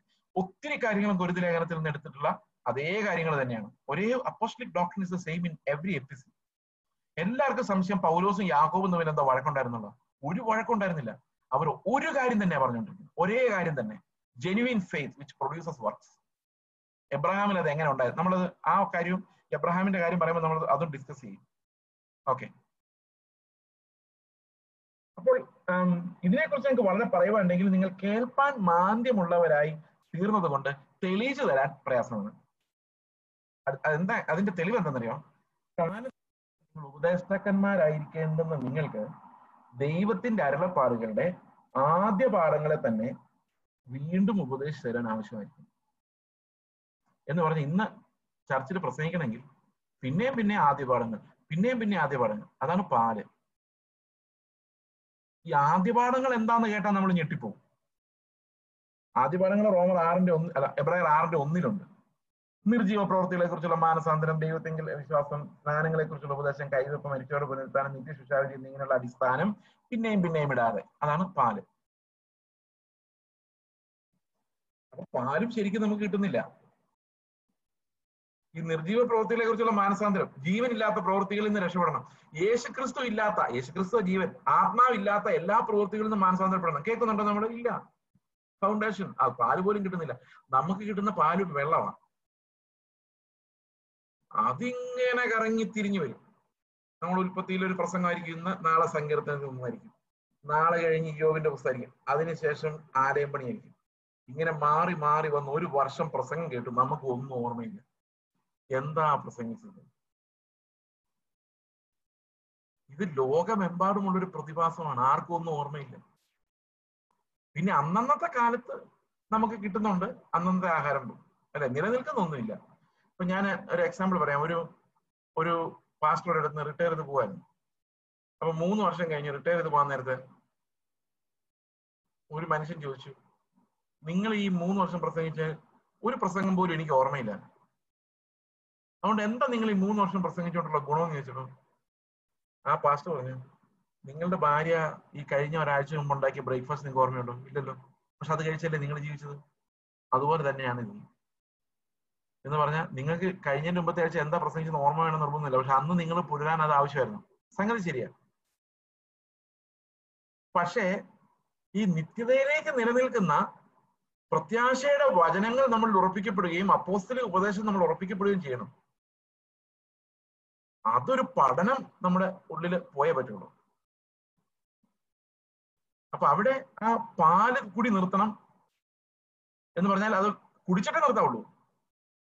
കുടിക്കാതെ എറിഞ്ഞു കളയരുത്. We need the foundation and then we should grow എങ്ങോട്ട് വളരണം? അതാണ് നമ്മളിവിടെ കാണാൻ പോകുന്നത്. എങ്ങനെയാണ് പരി ഈ അടിസ്ഥാനങ്ങളിൽ നമ്മൾ വളരാൻ പോകുന്നത്? ഓക്കെ അടുത്ത വാക്യം പറയുന്നത് കാലം നോക്കിയാൽ ഇപ്പോൾ ഉപദേഷ്ടാക്കന്മാരായിരിക്കേണ്ടുന്ന നിങ്ങൾക്ക് ദൈവത്തിന്റെ അരുളപ്പാടുകളുടെ ആദ്യ പാഠങ്ങളെ തന്നെ വീണ്ടും ഉപദേശിക്കാൻ ആവശ്യമായിരിക്കുന്നു. കട്ടിയുള്ള ആഹാരമല്ല പാൽ എത്രയേ നിങ്ങൾക്ക് ആവശ്യമെന്ന് വന്നിരിക്കുന്നു. ഇത്രയും വർഷം കഴിഞ്ഞിട്ട് ഞാനൊക്കെ പണ്ട് ഏതെങ്കിലും ചർച്ചിൽ പ്രസംഗിക്കാൻ പോകുമ്പോൾ അവിടുത്തെ പാസ്റ്റർമാർ പറയുമായിരുന്നു. ഇപ്പൊ പറയാറില്ല കേട്ടോ. ഇപ്പൊ പറഞ്ഞിട്ടും കാര്യമില്ലെന്നറിയാം അന്ന് പറയുമായിരുന്നു കുറച്ച് വിശ്വാസികളൊക്കെ ഒത്തിരി പുതിയ വിശ്വാസികളാണ് പാസ്റ്റർ. അതുകൊണ്ട് ഇത്തിരി മയത്തിൽ പറയണമെന്ന് പറയുമായിരുന്നു. ഞാൻ വളരെ മയത്തിലല്ലേ പറയുന്നത് അപ്പോ പക്ഷെ ഒരു പ്രോബ്ലം വെച്ച് കഴിഞ്ഞാൽ പുതിയ പിള്ളേര് പാൽ കുടിച്ചാൽ മതി. പക്ഷെ അതിന്റെ കൂടെ അമ്പത് വർഷമായിട്ടുള്ള വിശ്വാസിയും പാൽ കുടിച്ചിരിപ്പുണ്ട്. ഇന്നേ വരെ ഒരു കട്ടി ആഹാരവും പിള്ളേരുടെ വയറ്റിൽ പോയിട്ടില്ല. എത്രയോ വർഷങ്ങളായിട്ട് പാൽ കുടിക്കുക കാരണം പുതിയ വിശ്വാസികളുണ്ട്. അയാൾക്ക് കിട്ടുന്ന അവർക്ക് കിട്ടുന്ന പാലാണ് ഇയാളും കുടിക്കുന്നത്. അടുത്ത വാക്യം. പാൽ കുടിക്കുന്നവനല്ല. ശ്രദ്ധിക്കണേ. ഇത് വളരെ പാരലൽ പാസേജ് ആവശ്യമുള്ള ഒരു വാക്യമാണ്. You will go to another passage to explain this verse പാൽ കുടിക്കുന്നവനെല്ലാം നീതിയുടെ വചനത്തിൽ പരിചയമില്ലാത്തവൻ അത്രേ അവൻ ശിശുവല്ലോ. അപ്പൊ നമ്മളിവിടെ മനസ്സിലാക്കേണ്ട ഒരു കാര്യം എന്താണ് ഈ നീതിയുടെ വചനം എന്നുള്ളതാണ്. എന്താണ് നീതിയുടെ വചനം? നമ്മൾ പരിചയമുണ്ടാകേണ്ട ഒരു നീതിയുടെ വചനമുണ്ട്. നമുക്ക് പെട്ടെന്ന് ഒരു പാസേജ് വായിക്കാം. റോമാലേഖനത്തിൽ തന്നെ വായിക്കാം. റോമാലേഖനം പത്താം ഒമ്പതാം അധ്യായത്തിന്റെ മുപ്പതാം വാക്യം മുതൽ നമ്മൾ വായിക്കണം. എന്താണ് നീതിയുടെ വചനം? ഓക്കെ ഒൻപതാം അധ്യായത്തിന്റെ മുപ്പത് മുതൽ. ആകയാൽ നാം എന്ത് പറയേണ്ടു? ഇത്രയൊക്കെ പറഞ്ഞിട്ട് പറയാണ്. ആകയാൽ നാം എന്ത് പറയേണ്ടു? നീതിയെ പിന്തുടരാത്ത ജാതികൾ നീതി പ്രാപിച്ചു. വിശ്വാസത്താലുള്ള നീതി തന്നെ. നീതിയുടെ പ്രമാണം പിന്തുടർന്ന ഇസ്രായേലോ ആ പ്രമാണത്തിങ്കിൽ എത്തിയില്ല. അപ്പൊ ജാതികൾ എത്തി വിശ്വാസികൾ എത്തി ഇസ്രായേൽ മക്കൾ എത്തിയില്ല. ജാതികൾ നീതി അന്വേഷിച്ചിട്ടില്ലായിരുന്നു. എന്നാൽ ഇസ്രായേൽ മക്കൾ നീതി അന്വേഷിച്ച് നടന്നവരാണ് പക്ഷെ അവരെത്തിയില്ല. ഞാൻ മാങ്ങാണ്ടിയുടെ കഥ പറഞ്ഞു നിങ്ങൾക്ക് ഓർമ്മയുണ്ടോ? അത് ഒന്നുകൂടെ ഓർത്തോ. പറഞ്ഞായിരുന്നോ? ഓക്കെ. പറഞ്ഞായിരുന്നോ? ആരും കൈവെക്കുന്നില്ലല്ലോ ആ ഓക്കെ. അപ്പോൾ ഇവിടെ എന്താ സംഭവിച്ചെന്ന് നോക്കി ഞാനൊരു ഇസ്രായേലിനാണ്. അപ്പൊ ഞാൻ കുറച്ച് നീതി പ്രവർത്തികളൊക്കെ ചെയ്യുന്നുണ്ട്. ദശാംശം കൊടുക്കുന്നുണ്ട്. യാഗം കൃത്യമായിട്ട് അർപ്പിക്കുന്നുണ്ട്. അപ്പോൾ ദശാംശം കൊടുത്തപ്പം അഞ്ച് കിലോ ഉള്ള ഒരു വെയിറ്റ് ഞാൻ എടുത്തു. മീശ പഠിച്ചപ്പം അത് പത്ത് കിലോ ആയി. കാരണം മണവാട്ടിക്ക് മീശ ഇല്ലല്ലോ പിന്നെ വെള്ളവസ്ത്രം ധരിച്ചപ്പോൾ ആഭരണം ഊരിയപ്പോൾ ഇരുപത്തഞ്ചായി അമ്പതായി. പിന്നെ ഞാനിങ്ങനെ നല്ല കാര്യങ്ങൾ ഇതെല്ലാം ഞാൻ ചെയ്യുന്നുണ്ട്. വളരെ മീറ്റിംഗ്സിലെല്ലാം കൃത്യമായിട്ട് വരുന്നു. പ്രാർത്ഥിക്കുന്നതെല്ലാം ചെയ്തപ്പോൾ എന്റെ അമ്പത് കിലോ നൂറ് കിലോ ആയി നൂറ്റമ്പത് കിലോ ഞാൻ നല്ല നീതിമാനായിക്കൊണ്ടിരിക്കുക ഭയങ്കര നീതിമാനായി. എന്റെ അടുത്തൊരു യവനം നിപ്പുണ്ടാവും ഒരു പണിയും ചെയ്തിട്ടില്ല. ഒരു പണിയും ചെയ്തിട്ടില്ല. അപ്പൊ ഞാൻ നീതി അന്വേഷിച്ചുകൊണ്ടിരിക്കുക അവൻ നീതി അന്വേഷിക്കുന്നില്ല. ഇതാണ് ഇസ്രായേൽ മക്കൾ അനുഭവിച്ചത്. ഇസ്രായേൽ മക്കൾ യാഗമർപ്പിക്കുന്നു കൽപ്പനകൾ അനുസരിക്കുന്നു പത്ത് കൽപ്പനകൾ പ്രമാണിക്കുന്നു നീതിയോടെ ജീവിക്കുന്നു ദശാംശം കൊടുക്കുന്നു എല്ലാം ചെയ്യുന്നു. പക്ഷെ അവർ ചുറ്റും നോക്കുന്നവര് ഒന്നും ചെയ്യുന്നില്ല. അങ്ങനെ ഇരിക്കെ ഇവരൊരു നൂറ്റമ്പത് കിലോ എടുത്തതിന്റെ ഗമയിൽ ഇങ്ങനെ നിൽക്കുക പരീശൻ. മറ്റേ യവനൻ ഒന്നും ചെയ്തിട്ടില്ല അവിടെ ചുങ്കക്കാരൻ ഒരു ഭാഗം ചെയ്തു. അല്ല യവനൻ അല്ലെ ആരെങ്കിലും. അങ്ങനെ ഇരിക്കുമ്പോ എന്ത് സംഭവിച്ചെന്നറിയോ? എന്ത് സംഭവിച്ചു? നമുക്ക് നോക്കാം. അടുത്ത വാക്യം. നീതിയുടെ പ്രമാണം പിന്തുടർന്ന് ഇസ്രായേൽ ആ പ്രമാണത്തെങ്കിലും എത്തിയില്ല. അത് എന്തുകൊണ്ട്? അത് എന്തുകൊണ്ട് എത്തിയില്ല? വിശ്വാസത്താലല്ല പ്രവൃത്തികളാൽ അന്വേഷിച്ചുകൊണ്ട് തന്നെ അവർ ഇടർച്ച കല്ലിന്മേൽ തട്ടി ഇടറി. എന്ന് പറഞ്ഞാൽ കർത്താവിന്റെ നീതി വെളിപ്പെട്ടപ്പോൾ അതൊരു അഞ്ഞൂറ് കിലോ വെയിറ്റ് ആയിരുന്നു. ഈ നൂറ്റമ്പത് കിലോ എടുത്ത് പൊക്കുന്ന ഇസ്രായേൽ മക്കൾ അവിടെ ഇടറിപ്പോയി. എന്ന് ഒരു കിലോ എടുക്കാതിരുന്ന ജാതി എവിടെ എന്ത് പറഞ്ഞെന്നറിയോ? അവന് മനസ്സിലായി ഞാൻ വിചാരിച്ചാൽ ഇത് പൊങ്ങല. അവൻ നെഞ്ചോട് അടിച്ചൊരു നിലവിളി അങ്ങ് നിലവിളിച്ചു എന്റെ കർത്താവേ എന്നെ രക്ഷിക്കണേ എന്ന്. അതാ ചുങ്കക്കാരൻ. അവൻ നീതീകരിക്കപ്പെട്ടവനായി വീട്ടിലേക്ക് മടങ്ങി. അപ്പൊ നമുക്ക് പുതിയ നിയമത്തിന്റെ നീതി എന്ന് പറഞ്ഞാൽ അഞ്ഞൂറ് കിലോ പക്ഷെ അത് എടുത്തു മാറ്റുന്ന കർത്താവാണ് ഞാനല്ല എന്നിൽ വസിക്കുന്ന ക്രിസ്തു. ആത്മാവിനെ നമ്മൾ അനുസരിച്ച് നടക്കുമ്പോൾ ഞാനല്ല ക്രിസ്തു അത്രേ. ഞാൻ മരിച്ചു. ജീവിക്കുന്നത് അടുത്ത വാക്യം. ഇതാ ഞാൻ സിയോനിൽ ഒരു ഇടർച്ചക്കല്ലും ഒരു തടങ്കൽ പാറയും വെക്കുന്നു. കണ്ടോ? മനഃപൂർവം വെച്ചതാ. ഈ അഞ്ഞൂറ് കിലോയുടെ വെയിറ്റ് എന്തിനാ വെച്ചതെന്നറിയോ? എല്ലാം മൂത്തി വീഴാൻ വേണ്ടി വെച്ചത് എന്നിട്ട് എന്ത് ചെയ്യണം? കർത്താവെ നീ എന്നെ രക്ഷിക്കണേ എന്ന് നിലവിളിക്കണം. സ്വന്തം പ്രയത്നത്തിൽ ആശ്രയിക്കാൻ പാടില്ല. കാരണം ആദവും ഹവയും ആ പഴം തിന്നപ്പോൾ അവർ സ്വന്തം പ്രയത്നത്തിൽ ആശ്രയിക്കാൻ തുടങ്ങിയതാ. അതിനുമ്പ് കർത്താവില്ലാതെ അവർക്ക് ഒന്നും ചെയ്യാൻ പറ്റില്ലായിരുന്നു. അപ്പൊ രക്ഷകൻ വന്നപ്പോൾ രണ്ടാമത്തെ ആളും ഒടുക്കത്തെ ആളുമായ ക്രിസ്തു വന്നപ്പോൾ എന്താ ചെയ്തെന്നറിയോ തന്നെത്താനുള്ള പ്രവൃത്തികളല്ല ദൈവാശ്രയം ഇല്ലാതെ ഒന്നും ചെയ്യാൻ പറ്റാത്ത അവസ്ഥയിലേക്ക് നമ്മളെ കൊണ്ടുചെന്നിരിക്കും അപ്പൊ പുതിയ നിയമത്തിന്റെ നീതി എന്ന് പറയുന്നത് ഹാർഡ് ആക്കി വെച്ചിരിക്കുന്ന എന്തിനാന്ന് വെച്ച് കഴിഞ്ഞാൽ അത് ദൈവത്തെ നമ്മൾ ആശ്രയിക്കാൻ വേണ്ടിയാ. അവിടെയാണ് പാപത്തിൽ നമ്മൾ രക്ഷപ്പെടുന്നത്. അടുത്ത വാക്യം നോക്കിയേ ഇതാ ഞാൻ സിയോനിൽ ഇടർച്ചക്കല്ലും തടങ്ങൽ പാറയും വയ്ക്കുന്നു അവനിൽ വിശ്വസിക്കുന്നവൻ ലജ്ജിച്ചു പോവുകയില്ല എന്ന് എഴുതിയിരിക്കുന്നുവല്ലോ. അടുത്ത വാക്യം പത്താം വാക്യം. സഹോദരന്മാരെ അവർ രക്ഷിക്കപ്പെടണം എന്ന് തന്നെ എന്റെ ഹൃദയവാഞ്ചയും അവർക്ക് വേണ്ടിയുള്ള എന്റെ യാചനയുമാവുന്നു അവർ പരിജ്ഞാന പ്രകാരമല്ലെങ്കിലും ദൈവത്തെ സംബന്ധിച്ച് എരിവുള്ളവർ എന്ന് ഞാൻ അവർക്ക് സാക്ഷ്യം പറയും. നമുക്ക് പരിജ്ഞാനം ഇല്ലെങ്കിൽ എരിവ് ഭയങ്കര കൂടുതലായിരിക്കും. പരിജ്ഞാനം ഉണ്ടായ എരിവ് ഇത്തിരി കുറയും. അതിന്റെ പ്രധാനപ്പെട്ട കാര്യം എന്ന് പറയുന്നത് നിങ്ങൾ ശ്രദ്ധിച്ചിട്ടുണ്ടോ? ഒരു കാലത്ത് വിശ്വാസികൾക്ക് രോഗം ഉണ്ടെങ്കിലും ഹോസ്പിറ്റലിൽ പോകില്ലായിരുന്നു. അങ്ങനെയുള്ള വിശ്വാസികളെ നമ്മൾ ഇന്നും ബഹുമാനിക്കുന്നു. അങ്ങനെയുള്ളവർ ഇന്നും അവിടെ ഇവിടെയൊക്കെ ഉണ്ട്. ചിലപ്പോൾ നിങ്ങൾ ഇതിൽ ഉണ്ടായിരുന്നിരിക്കാം. നല്ല കാര്യമാണ്. കാരണം ഇന്നത്തെ കാലത്ത് ഹോസ്പിറ്റലിൽ പോയാൽ ഒരു ഡോറിലൂടെ പോകുന്നവർ അതേ ഡോറിലൂടെ ഇറങ്ങി വരണമെന്ന് നിർബന്ധമില്ല. അപ്പൊ ശരിക്കും ഒഴിവാക്കാവുന്നിടത്തോളം ഒഴിവാക്കുന്നത് തന്നെയാണ് ഇന്നും നല്ലത്. ബുദ്ധിപരമായിട്ട് നോക്കിയാൽ അത് പോട്ടെ. ഒരു കാലത്ത് ഇതൊരു തീക്ഷ്ണമായ ഒരു ഉപദേശമായിരുന്നു. ചില സഭകളിലെങ്കിലും. ഡോക്ടറെ കണ്ടാൽ പിന്നെ കർത്തമേശ കൊടുക്കാത്ത അവസ്ഥകളുണ്ടായിരുന്നു. പക്ഷേ നമ്മൾ എങ്ങനെ തിരിഞ്ഞു മറിഞ്ഞു നോക്കിയാലും ബൈബിളിൽ നിങ്ങൾ രോഗമുണ്ടായാൽ ഡോക്ടറെ കാണരുത് എന്നൊരു വാക്യമില്ല. കാണാതിരിക്കാൻ സ്വാതന്ത്ര്യമുണ്ട്. കാണാനും സ്വാതന്ത്ര്യം ആ ഒരു വാക്യമില്ല.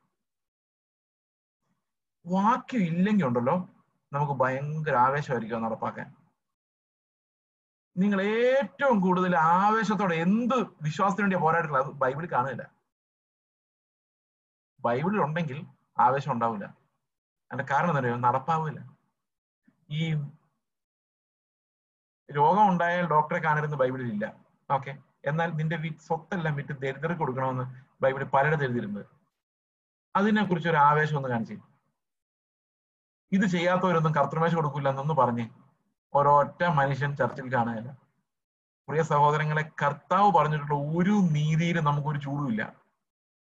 എന്നാൽ പറഞ്ഞിട്ടില്ല ഞാൻ എന്തെങ്കിലും ഒരു നീതി സ്ഥാപിച്ചിട്ടുണ്ടെങ്കിൽ അത് നടപ്പാക്കാൻ വേണ്ടി എന്ത് എക്സ്ട്രീമിൽ ഞാൻ പോവുകയും ചെയ്യും. ഞാൻ അതിന്റെ പേരിൽ ഒരു നീതിമാനായി വാഴ്ത്തപ്പെടുകയും ചെയ്യും. കേൾപ്പാൻ ചെവിയുള്ളവൻ കേൾക്കും. ഇവിടെ പറയാണ് അവർ പരിജ്ഞാന പ്രകാരം അല്ലെങ്കിലും ഭയങ്കര എരിവാണ്. ഇസ്രായേൽ മക്കൾ അങ്ങനെയായിരുന്നു. പരിജ്ഞാന പ്രകാരം അല്ലെങ്കിലും ദൈവത്തെ സംബന്ധിച്ച് എരിവുള്ളവരെന്ന് ഞാൻ അവർക്ക് സാക്ഷ്യം പറയുന്നു. അടുത്ത വാക്യം. അതുകൊണ്ട് എന്ത് സംഭവിച്ചെന്നറിയോ? അവർ ദൈവത്തിന്റെ നീതി അറിഞ്ഞില്ല. ഈ അഞ്ഞൂറ് കിലോ അറിഞ്ഞില്ല. പകരം അവരൊരു നൂറ് കിലോയിൽ സെറ്റിൽ ചെയ്തു. ഞാൻ ചെറിയൊരു കാര്യം ഞാനൊരു എക്സാമ്പിൾ ആയിട്ട് പറയാം. വർഷങ്ങൾക്ക് വരുമ്പോൾ അതായത് ആദ്യത്തെ പ്രാവശ്യം ആന്ധ്രപ്പെട്ട് തിരിച്ചു വരുമ്പോൾ എനിക്ക് മീശ ഉണ്ട് കാരണം ആന്ധ്രയിലെ പാസ്റ്റർമാർക്ക് മീശയുണ്ട് കേരളത്തിലെ പാസ്റ്റർമാർക്ക് മീശയുണ്ട്. അപ്പൊ ഞാൻ ആദ്യമായിട്ട് ആന്ധ്രയിൽ നിന്ന് വരുമ്പോൾ ഒരു മീശയൊക്കെ വെച്ച് റെഡി സ്റ്റൈലിലാണ് വരുന്നത്. അപ്പൊ ഒരു ചർച്ചിൽ ചെന്ന് പ്രസംഗം കഴിഞ്ഞപ്പോ ഒരാൾ എന്നോട് പറയാണ് പാസ്റ്ററെ മണവാട്ടിക്ക് മീശയില്ല കേട്ടോ. ഞാൻ പറഞ്ഞു മണവാട്ടിക്ക് സാരി ഉണ്ട് കേട്ടോ പുള്ളിക്കതില്ല പുള്ളി മണവാട്ടിയല്ല ഞാനും മണവാട്ടി. എനിക്ക് മീശയുണ്ട് പുള്ളിക്ക് മണവാട്ടിയുടെ ഡ്രസ് ഇല്ല. എന്ത് തീഷ്ണതയെന്നറിയാം അതിനേക്കാൾ ഭയങ്കര ഒരു തീഷ്ണതയാണ് ഈ വെള്ളവസ്ത്രം. ചില സഭകളിൽ വെള്ളവസ്ത്രം ഇല്ലെങ്കിൽ പോക്കാം. നല്ല കാര്യമാണ് എല്ലാം വെള്ളം ഇട്ടുകൊണ്ട് പോരെ. ഒരു കുഴപ്പമില്ല. എനിക്കും ഇഷ്ടം വെള്ളവസ്ത്രം. പക്ഷെ അതൊരു നിയമമാക്കി അതൊരു നീതിയാക്കി. നിയമമാക്കിയാലും കുഴപ്പമില്ല. നീതിയാക്കരുത്. നീതിയാകുമ്പോൾ നമ്മൾ പൊളിഞ്ഞു. ഞാൻ ഇങ്ങനെ ഒരു ചാലക്കുടിയിൽ ഒരു പാസ്റ്റേഴ്സ് മീറ്റിംഗ് നടത്തുമായിരുന്നു ഞാൻ കളറുള്ള ഡ്രസ്സ് ഇട്ടുണ്ടാ പോയിരുന്നു അതിന്റെ കാരണം എന്താണെന്ന് വെച്ച് കഴിഞ്ഞാൽ എനിക്ക് അന്ന് ഇത്രയും സുബോധമില്ലായിരുന്നു വെള്ള ധരിക്കണം? അതിന്റെ പ്രധാനപ്പെട്ട കാരണം എന്ന് പറഞ്ഞാൽ എനിക്ക് തടിയൊരു ഇത്തിരി കൂടുതലാണെന്ന് നിങ്ങൾക്ക് അറിയാമല്ലോ കാണുമ്പോൾ മനസ്സിലാകുന്നുണ്ട് അപ്പൊ നമ്മുടെ പല സഹോദരിമാരും ഇംഗ്ലണ്ടിലും അമേരിക്കയിലും ഒക്കെ നഴ്സുമാരായിട്ട് ജോലി ചെയ്യുന്നു. അവർ നാട്ടിൽ വരുമ്പോൾ അവരുടെ സ്വന്തം സഹോദരന്മാർക്ക് ഈ ഷർട്ടൊക്കെ കൊണ്ടുവരും. പക്ഷെ ഇന്ത്യയിലെ കഞ്ഞിയും പയറും കുടിച്ച് ജീവിക്കുന്ന സാധാരണ സഹോദരന്മാർക്ക് അവർ ഷർട്ട് ഒന്നും ഫിറ്റ് ആവാറില്ല. അപ്പൊ അവർ ആ ഷർട്ട് നോക്കുമ്പോൾ എന്നെ ഉടനെ ഓർക്കും. അങ്ങനെ അവർ ഓർക്കുന്നത് കൊണ്ടുണ്ടാകുന്ന അത് ഏത് കളറാണെന്നൊന്നും ഞാൻ നോക്കാറില്ല. അങ്ങനെ ഒരു ദിവസം ഒരു മനുഷ്യൻ ഒരു പാസ്റ്ററിന്റെ അടുത്ത് പറയാം ഇനി മേലാ ഞാൻ നിങ്ങളുടെ മീറ്റിങ്ങിന് വരികയല്ല. എന്നുവെച്ചാൽ എന്താ കാര്യം? നിങ്ങൾ വെള്ള ധരിച്ചില്ല ഞാൻ പറഞ്ഞു അതെന്താ അങ്ങനെ പറഞ്ഞു? ജയിക്കുന്നവൻ വെള്ള ധരിക്കുന്ന ബൈബിളിലുണ്ട്. ഞാൻ പറഞ്ഞു നിങ്ങൾ കറുത്ത പാന്റ് ഇട്ടിരിക്കുന്നത് എന്തുകൊണ്ടാണ്? പുള്ളി ആകെ വിഷമിച്ചു. പുള്ളിയോട് ഞാൻ പറഞ്ഞു നിങ്ങൾ കിരീടം വെച്ചിട്ടില്ലല്ലോ ജയിക്കുന്നവൻ കിരീടം വെക്കുന്നുണ്ടല്ലോ ഇത് മാത്രമേ കിട്ടിയുള്ളൂ. അപ്പൊ ഉടനെ പുള്ളി പറയാണ് ഇങ്ങനെ കുറെ എണ്ണം ബൈബിൾ കോളേജിൽ നിന്ന് ഇറങ്ങിയിട്ടുണ്ട്. അത്രയും ഞാൻ സഹിച്ചു കേട്ടോ അത്രയും കുഴപ്പമില്ല. കാരണം ഞാൻ വെള്ള വസ്ത്രം ഇപ്പൊ ധരിക്കുന്നത് അടുത്ത വാക്യം എന്നെ ഞെട്ടിപ്പിച്ച് കളഞ്ഞു. പുള്ളി പറയാണ് ഇതിനു വേണ്ടി ഞാനൊക്കെ ഒത്തിരി വില കൊടുത്തിട്ടുള്ളതാണ്. അന്ന് തൊട്ട് ഞാൻ ആലോചിക്കുന്നത് ഈ ബോംബെ ഡേങ്ങിന്റെ വെള്ളവസ്ത്രത്തിന് എന്തായിരിക്കും വിലയെന്ന്. പ്രിയ സഹോദരങ്ങളെ ഇത് നിങ്ങൾ ചെയ്യുന്നതുകൊണ്ട് ഒരു കുഴപ്പമില്ല. പക്ഷെ ആ നൂറ്റമ്പത് കിലോയുടെ കൂടെ ഇതും കൂടെ കൂട്ടരുത്. അത് കൂട്ടിക്കഴിഞ്ഞാൽ നിങ്ങൾ അതിന്റെ പേരിൽ നീതിമാനാകാൻ നോക്കിയാൽ അത് ദൈവത്തിന്റെ നീതി ആയിരിക്കില്ല. അത് മനുഷ്യന്റെ നീതി ആയി പോകും അത്രേ ഉള്ളൂ കുഴപ്പം. ഓക്കെ സന്തോഷമായില്ല എന്ന് എനിക്ക് മനസ്സിലായി. അത് കുഴപ്പമില്ല. അടുത്ത വാക്യം. ഞാൻ വെള്ളവസ്ത്രത്തിനെതിരാ നിങ്ങൾ വിചാരിക്കരുത്. ഇതിനെല്ലാം അനുകൂലമാണ്. പക്ഷെ ഞാൻ പറഞ്ഞു വരുന്നത് you cannot count it as your righteousness അങ്ങനെ നിങ്ങൾ കൗണ്ട് ചെയ്യാൻ തുടങ്ങി കഴിഞ്ഞാൽ നിങ്ങൾ എന്ത് പറ്റുമെന്നറിയോ? മൂന്നാം വാക്യത്തിലേക്ക് വരും. അവർ ദൈവത്തിന്റെ നീതി അറിയാതെ സ്വന്തം നീതി സ്ഥാപിക്കാൻ അന്വേഷിച്ചുകൊണ്ട് ദൈവനീതിക്ക് കീഴ്പ്പെട്ടില്ല. അടുത്ത വാക്യം. ഇതാണ് പഴയ നിയമത്തിന്റെ അവസ്ഥ. നാലാം വാക്യം പറയാണ് വിശ്വസിക്കുന്ന ഏവനും നീതി ലഭിക്കാൻ. ക്രിസ്തു ന്യായപ്രമാണത്തിന്റെ അവസാനമാകും. അതാണ് മാങ്ങാണ്ടി തീർന്നു. In Christ the law is fulfilled to the last syllable അടുത്ത വാക്യം. ഇനി ശ്രദ്ധിക്കണേ ഇത്. മനസ്സിലാക്കാൻ ഒത്തിരി ഗ്രാമർ കാരണം കേട്ടോ. ഞാൻ ഒത്തിരി കഷ്ടപ്പെട്ട ഞാനിത് മനസ്സിലാക്കി എടുത്തത് നിങ്ങൾ നേരത്തെ മനസ്സിലാക്കിയിട്ടുണ്ടെങ്കിൽ നല്ല കാര്യം. പക്ഷെ ന്യായപ്രമാണത്താലുള്ള നീതി സംബന്ധിച്ച് അത് ചെയ്ത മനുഷ്യൻ അതിനാൽ ജീവിക്കും എന്ന് മോശ എഴുതിയിരിക്കുന്നല്ലോ. അപ്പൊ ന്യായപ്രമാണത്തിലെ നീതി മുഴുവൻ ചെയ്യാനുള്ളതാണ്. ചെയ്യാനുള്ള ചെയ്ത മനുഷ്യൻ അതിനാൽ ജീവിക്കുമെന്ന് മോശ എഴുതിയിരിക്കുന്നില്ല അപ്പൊ പറഞ്ഞതെല്ലാം ചെയ്തേ പറ്റുള്ളൂ. ചെയ്യാൻ പ്രവൃത്തികളാണ്. പരാവാക്യം. വിശ്വാസത്താലുള്ള നീതിയോ ഇപ്രകാരം പറയുന്നു. ഇനിയുള്ളതാണ് നമ്മൾ ശ്രദ്ധിക്കേണ്ടത്. ക്രിസ്തുവിനെ ഇറക്കണമെന്ന് വെച്ച് ആ സ്വർഗത്തിൽ കയറുമെന്നോ ക്രിസ്തുവിനെ മരിച്ചവരുടെ നിന്ന് കയറ്റണം എന്ന് വിചാരിച്ച് ആ ഇറങ്ങുമെന്നോ നിന്റെ ഹൃദയത്തിൽ പറയും. അങ്ങനെ പറഞ്ഞേക്കുന്നത് ഈ വിശ്വാസത്താലുള്ള നീതിയെ കുറിച്ച് നമ്മൾ എപ്പോഴും പറയുന്നത് എങ്ങനെയാണ്? ഞാനല്ല ക്രിസ്തു അത്ര ജീവിക്കുന്നത്. അതാണ് വിശ്വാസത്താലുള്ള നീതി.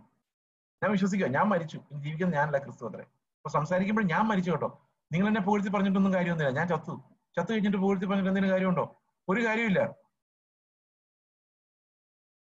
നിങ്ങൾ എന്നെ നല്ലപോലെ ബഹുമാനിച്ചോ നല്ലപോലെ ഉയർത്തി പറഞ്ഞു ഒരു പ്രയോജനമില്ല കാരണം ഞാൻ ചത്തു ജീവിക്കുന്ന ക്രിസ്തുവ.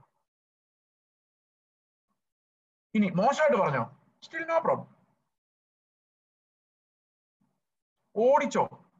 തല്ലിക്കോ. ചത്തു കഴിഞ്ഞാൽ തല്ലിയാലും ഒരു കാര്യമില്ല അപ്പൊ ഫെയ്ത്ത് എന്ന് പറയുന്നത് ക്രിസ്തുവിന്റെ കൂടെയുള്ള മരണത്തിന്റെ കൂട്ടായ്മയും അവന്റെ ജീവന്റെ കൂട്ടായ്മയുമാണ്. അതാണ് ഫെയ്ത്ത് എന്ന് പറയുന്നത്. അതിൽ നിന്നുണ്ടാകുന്ന നീതിയാണ് ദൈവിക നീതി എന്ന് പറയുന്നത്. ക്രിസ്തു എന്നിൽ വസിക്കുന്നു. അവന്റെ നോട്ടം അവന്റെ നടപ്പ് അവന്റെ ആഗ്രഹങ്ങൾ. അതിലേക്ക് ഞാൻ പ്രവേശിക്കുന്നതാണ് ശരിക്കും ദൈവത്തിന്റെ നീതി എന്ന് പറയുന്നത്. എന്റെ താഴെയുള്ളതൊക്കെ മനുഷ്യന്റെയാണ് ആ നീതിയിലേക്ക് നമ്മൾ പോകുന്ന വിശ്വാസത്താലാണ് ഞാൻ മരിച്ചു ക്രിസ്തു അത്ര എന്നിൽ ജീവിക്കുന്നു. അപ്പോൾ ഞാൻ പറയാണ് ഞാൻ അല്ല ക്രിസ്തു അത്ര എന്ന് പറയുമ്പോൾ ഈ ചോദ്യം വരാം. ഇതാ ചോദ്യം. ക്രിസ്തുവിനെ ഇറക്കണമെന്ന് വെച്ചാൽ ആർ സ്വർഗത്തിൽ കയറും? അവൻ ചോദിക്കുക നീ എന്താ പറഞ്ഞേ? ക്രിസ്തു അതിന്റെ നീതി എന്നോ നീ എന്താ സ്വർഗത്തിൽ പോയി ക്രിസ്തുവിനെ ഇറക്കിക്കൊണ്ട് വരുമോ അതോ പാതാളത്തിൽ നിന്ന് വിളിച്ചോണ്ട് വരുമോ എന്ന് പറയരുത്. അങ്ങനെയല്ല. അങ്ങനെ പറയരുത്. പിന്നെ എങ്ങനെ പറയണം? അടുത്ത വാക്യം. വിശ്വാസത്താലുള്ള നീതിയോ ഇങ്ങനെയാണ് പറയേണ്ടത്. എങ്ങനെയാണ്? ക്രിസ്തുവിനെ ഇറക്കണമെന്ന് വെച്ചാൽ സ്വർഗത്തിൽ കയറുമെന്നോ ക്രിസ്തുവിനെ മരിച്ചിടുന്ന കയറ്റണമെന്ന് വിചാരിച്ചാൽ പാതാളത്തിലുണ്ടെന്ന് നിന്റെ ഹൃദയത്തിൽ പറയരുത്.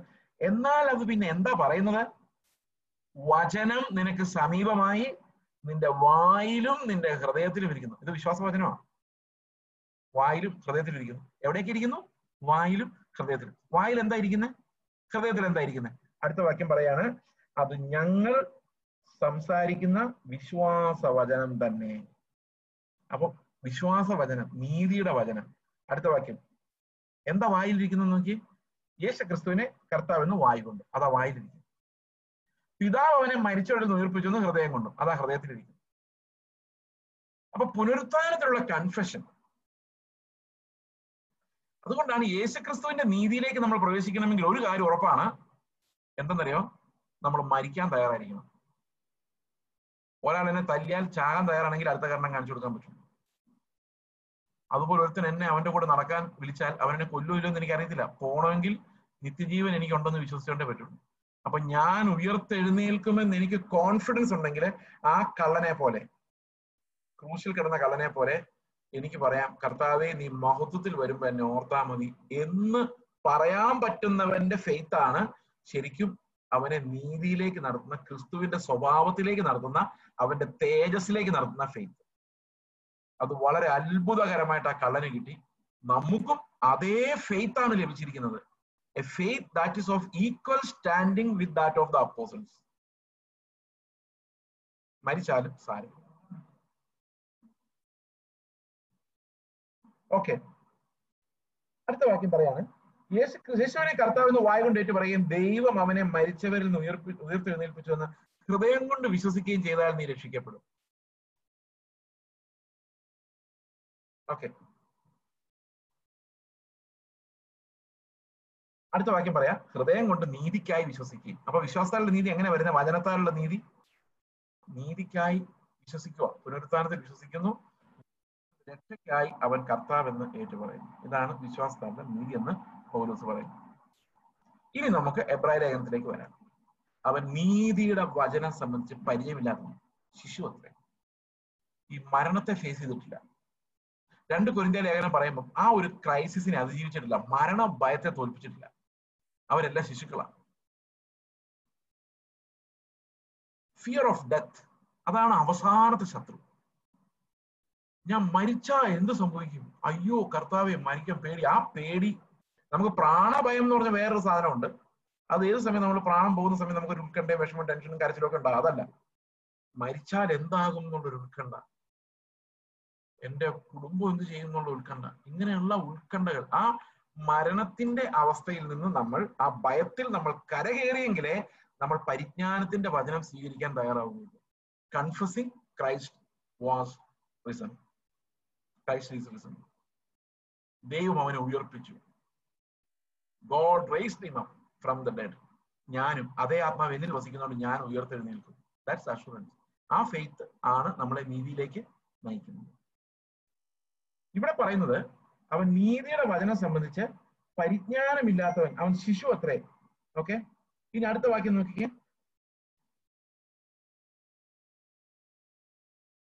എബ്രായരുടെ അഞ്ചിന്റെ അവസാനത്തെ വാക്യം. എങ്ങനെ പറയുന്നത് പാൽ കുടിക്കുന്നവനല്ല നീതിയുടെ പരിചയമില്ലാത്തവൻ ശിശുവല്ലോ. കട്ടിയായുള്ള ആഹാരം അതായത് പരിജ്ഞാനത്തിന്റെ വചനം. അത് ആറാം അധ്യായം വായിക്കുമ്പോൾ പരിജ്ഞാനത്തിന്റെ വചനം എക്സ്പ്ലെയിൻ ചെയ്തിട്ടുണ്ട്. അവിടെ പറയുന്ന ആദ്യ പാഠങ്ങൾ വിട്ട് ക്രിസ്തുവിന്റെ പരിജ്ഞാന പൂർത്തി ലഭിക്കുന്നതിന് വേണ്ടി പരിശ്രമിക്കാന്ന അപ്പൊ ശരിക്കും പാലുകൂടി നിർത്തിയിട്ട് യേശു ക്രിസ്തുവിന്റെ പരിജ്ഞാനം ആ പരിജ്ഞാനം എന്താണെന്ന് നമുക്ക് അടുത്ത ദിവസം സംസാരിക്കാം. അപ്പൊ ഇവിടെ പറയുന്ന കട്ടിയായുള്ള ആഹാരം അതായത് പരിജ്ഞാനത്തിന്റെ വചനം നന്മ തിന്മകളെ തിരിച്ചറിയുവാൻ പഴക്കത്തിൽ അഭ്യസിച്ച ഇന്ദ്രിയങ്ങളുള്ളവരായി. പ്രായം തികഞ്ഞവർക്കേ പറ്റുകയുള്ളൂ. അപ്പൊ കട്ടിയാഹാരം കഴിക്കണമെങ്കിൽ നമ്മുടെ ഇന്ദ്രിയങ്ങൾ കൊണ്ട് തന്നെ നമ്മൾ ചില തിരിച്ചറിവുകൾ ഉണ്ടാകുന്നവരായിരിക്കണം. അവിടെ പറയുന്ന നന്മയും തിന്മയും തിരിച്ചറിയണമെന്നാണ്. അത് ഏതം തോട്ടത്തിലെ നന്മയും തിന്മയല്ല പ്രാണനിൽ നിന്ന് വരുന്നത് എന്ത്? ആത്മാവിൽ നിന്ന് വരുന്നത് എന്ത് എന്ന് വേർതിരിച്ചറിയുന്നതാണ് ഈ പുതിയ നിയമത്തിലെ നന്മയും തിന്മ because a man can live either by his soul or by the spirit ഒന്നുകിൽ നമ്മൾ ജഡത്തിൽ ജീവിക്കും ജഡീകനായി ജീവിക്കും പ്രാണനാണ് അവിടെ അധികാരി. അല്ലെങ്കിൽ നമ്മൾ ആത്മീകരായി ജീവിക്കും അവിടെ ആത്മാവാണ് അധികാരി. ഇതെങ്ങനെ തിരിച്ചറിയാം? പ്രാണനിൽ എന്നുള്ള ചിന്ത ആത്മാവ് എന്നുള്ള ചിന്ത എങ്ങനെ തിരിച്ചറിയാം? ഇപ്പൊ നമുക്ക് ചില നല്ല കാര്യങ്ങൾ പ്രാണനിൽ തോന്നുന്നു. ചിലത് ആത്മാവിൽ വരും. ഇതെങ്ങനെ തിരിച്ചറിയാം?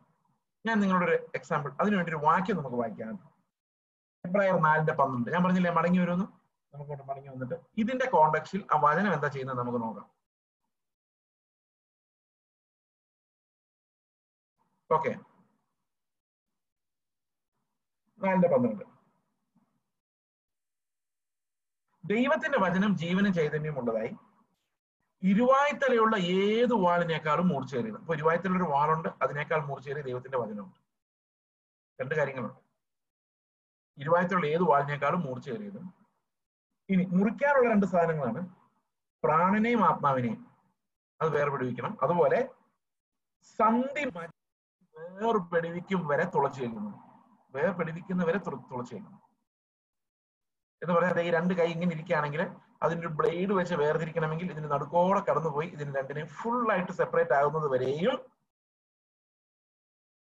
പ്രവർത്തിക്കുന്ന വാൾ അപ്പൊ മുറിയാനുള്ള രണ്ട് സാധനങ്ങൾ അവിടെ ഉണ്ടല്ലേ? ഒന്ന് സന്ധി മജ്ജകൾ മറ്റൊന്ന് ആത്മാവും പ്രാണൻ നമ്മൾ ഈ ചിക്കനൊക്കെ കഴിക്കുമ്പോൾ അതിന്റെ എല്ലിനകത്തുനിന്ന് ഈ മജ്ജ എങ്ങനെയാ കഴിക്കുന്നത്? ഒരൊറ്റ വലിയ അല്ലെ പൊട്ടിച്ചിട്ട് ഈസിയാ പക്ഷെ വേവുന്നതിന് മുമ്പാണെങ്കിൽ ആ മജ്ജ അങ്ങനെ എടുക്കാൻ പറ്റുമോ? പറ്റില്ല. ഒരു ബ്ലേഡ് വെച്ച് മുറിച്ചാൽ പോലും നമുക്ക് മജ്ജയെ എല്ലാം കൃത്യമായിട്ട് വേർതിരിക്കാൻ പറ്റത്തില്ല. അപ്പൊ എത്ര ഷാർപ്പായിട്ടുള്ള ഒരു ഒരു ഒരു ഒരു ഇൻസ്ട്രുമെന്റ് ഉണ്ടെങ്കിലാണ് ഇതിനെ രണ്ടിനെയും കൃത്യമായിട്ട് വേർപെടുവിച്ച് അങ്ങേ അറ്റം വരെ ചെല്ലണമെങ്കിൽ we need a very sharp instrument അല്ലേ? അതിനേക്കാൾ ഒരു വാൾ ഉണ്ടെങ്കിലേ നമ്മുടെ ഹൃദയത്തിനകത്തത് കയറിയെങ്കിൽ മാത്രമേ പ്രാണനെയും ആത്മാവിനെയും അതുപോലെ വേർതിരിച്ച് മാറ്റി കാണിക്കാൻ പറ്റുള്ളൂ.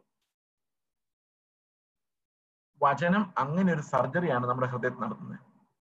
പ്രാണനും ആത്മാവും വേർപെട്ട് നമ്മൾ കാണുന്നത് വരെ. പ്രിയ സഹോദരങ്ങളെ വിശുദ്ധീകരണത്തിന്റെ ഏറ്റവും ടോപ്പ് തലമായിട്ട് പല വിശുദ്ധന്മാരും അഭിപ്രായപ്പെട്ടിട്ടുള്ള ഒരു കാര്യമാണ് പ്രാണനിൽ നിന്ന് വരുന്നതും ആത്മാവിൽ നിന്ന് വരുന്നതും നമുക്ക് വചനത്താൽ ഇന്ദ്രിയങ്ങളാൽ അതിനെ രണ്ടായി വേർതിരിച്ച് കാണാൻ കഴിയുന്നുണ്ടെങ്കിൽ we are mature in Christ and we can have കട്ടിയാഹാരം solid food ഇതെന്താണ് ഈ സാധനം? ഈ വേർതിരിവൽ എങ്ങനെ എങ്ങനെയാണ് നടക്കുന്നത് നമുക്ക് നോക്കാം. വർഷങ്ങൾക്ക് മുമ്പ് ഞാനിത് പല ഇടത്ത് ഈ കഥ പറഞ്ഞിട്ടുണ്ട്. ഈ വ്യാഖ്യാനിക്കുമ്പോഴല്ലേ ഈ കഥ പറയുന്നത് എനിക്ക് ഇഷ്ടമാണ് കാരണം ഞങ്ങൾ ഞാൻ എങ്ങനെ ഈ വാക്യത്തിന്റെ അർത്ഥം മനസ്സിലാക്കിയത്? എങ്ങനെ ഇത് പഠിച്ചതെന്നും കൂടെ മനസ്സിലാക്കാൻ വേണ്ടിയാണ്.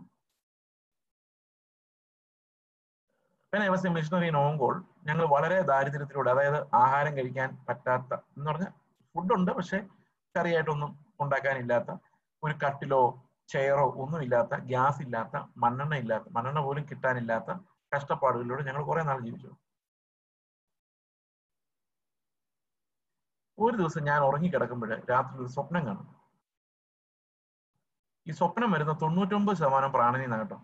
ദയവായിട്ട് നിങ്ങൾ കണ്ടോ മനുഷ്യരെ ഉപദ്രവിക്കരുത്. പുതിയ നിയമത്തിൽ പഴയ നിയമത്തിലെ സ്വപ്നം ഉള്ളൂ വഴി വേറെ വഴിയില്ല. ആത്മാവിന്റെ ശബ്ദമൊന്നും കേൾക്കാനില്ല. പിന്നെ കർത്താവിന് എന്തെങ്കിലും മനുഷ്യനോട് സംസാരിക്കണേ അങ്ങനെ ബോധം കെടുത്തിട്ടേ സംസാരിക്കാൻ പറ്റും. പക്ഷെ ഇന്ന് അങ്ങനെയല്ല. ഇന്ന് സുബോധത്തിൽ ഇരിക്കുമ്പോൾ കർത്താവ് നമ്മളോട് സംസാരിക്കാൻ പറ്റും.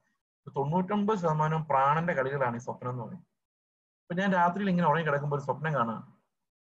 വളരെ ഇടുക്കുള്ള ഒരു പാറയിലൂടെ ഞാൻ ഇഴഞ്ഞിഴഞ്ഞ് കയറുക അവിടെ എല്ലാം മുള്ളു വളർന്നു നിൽപ്പുണ്ട്. അപ്പൊ എനിക്ക് മുറിയുന്നുണ്ട്. ഭയങ്കര വേദനയിലാണ്. ഫീൽ ചെയ്യുന്നില്ല സ്വപ്നമായുണ്ട്. പക്ഷെ വേദന ഒരു ഫാക്ടർ അവിടെ ഉണ്ട്.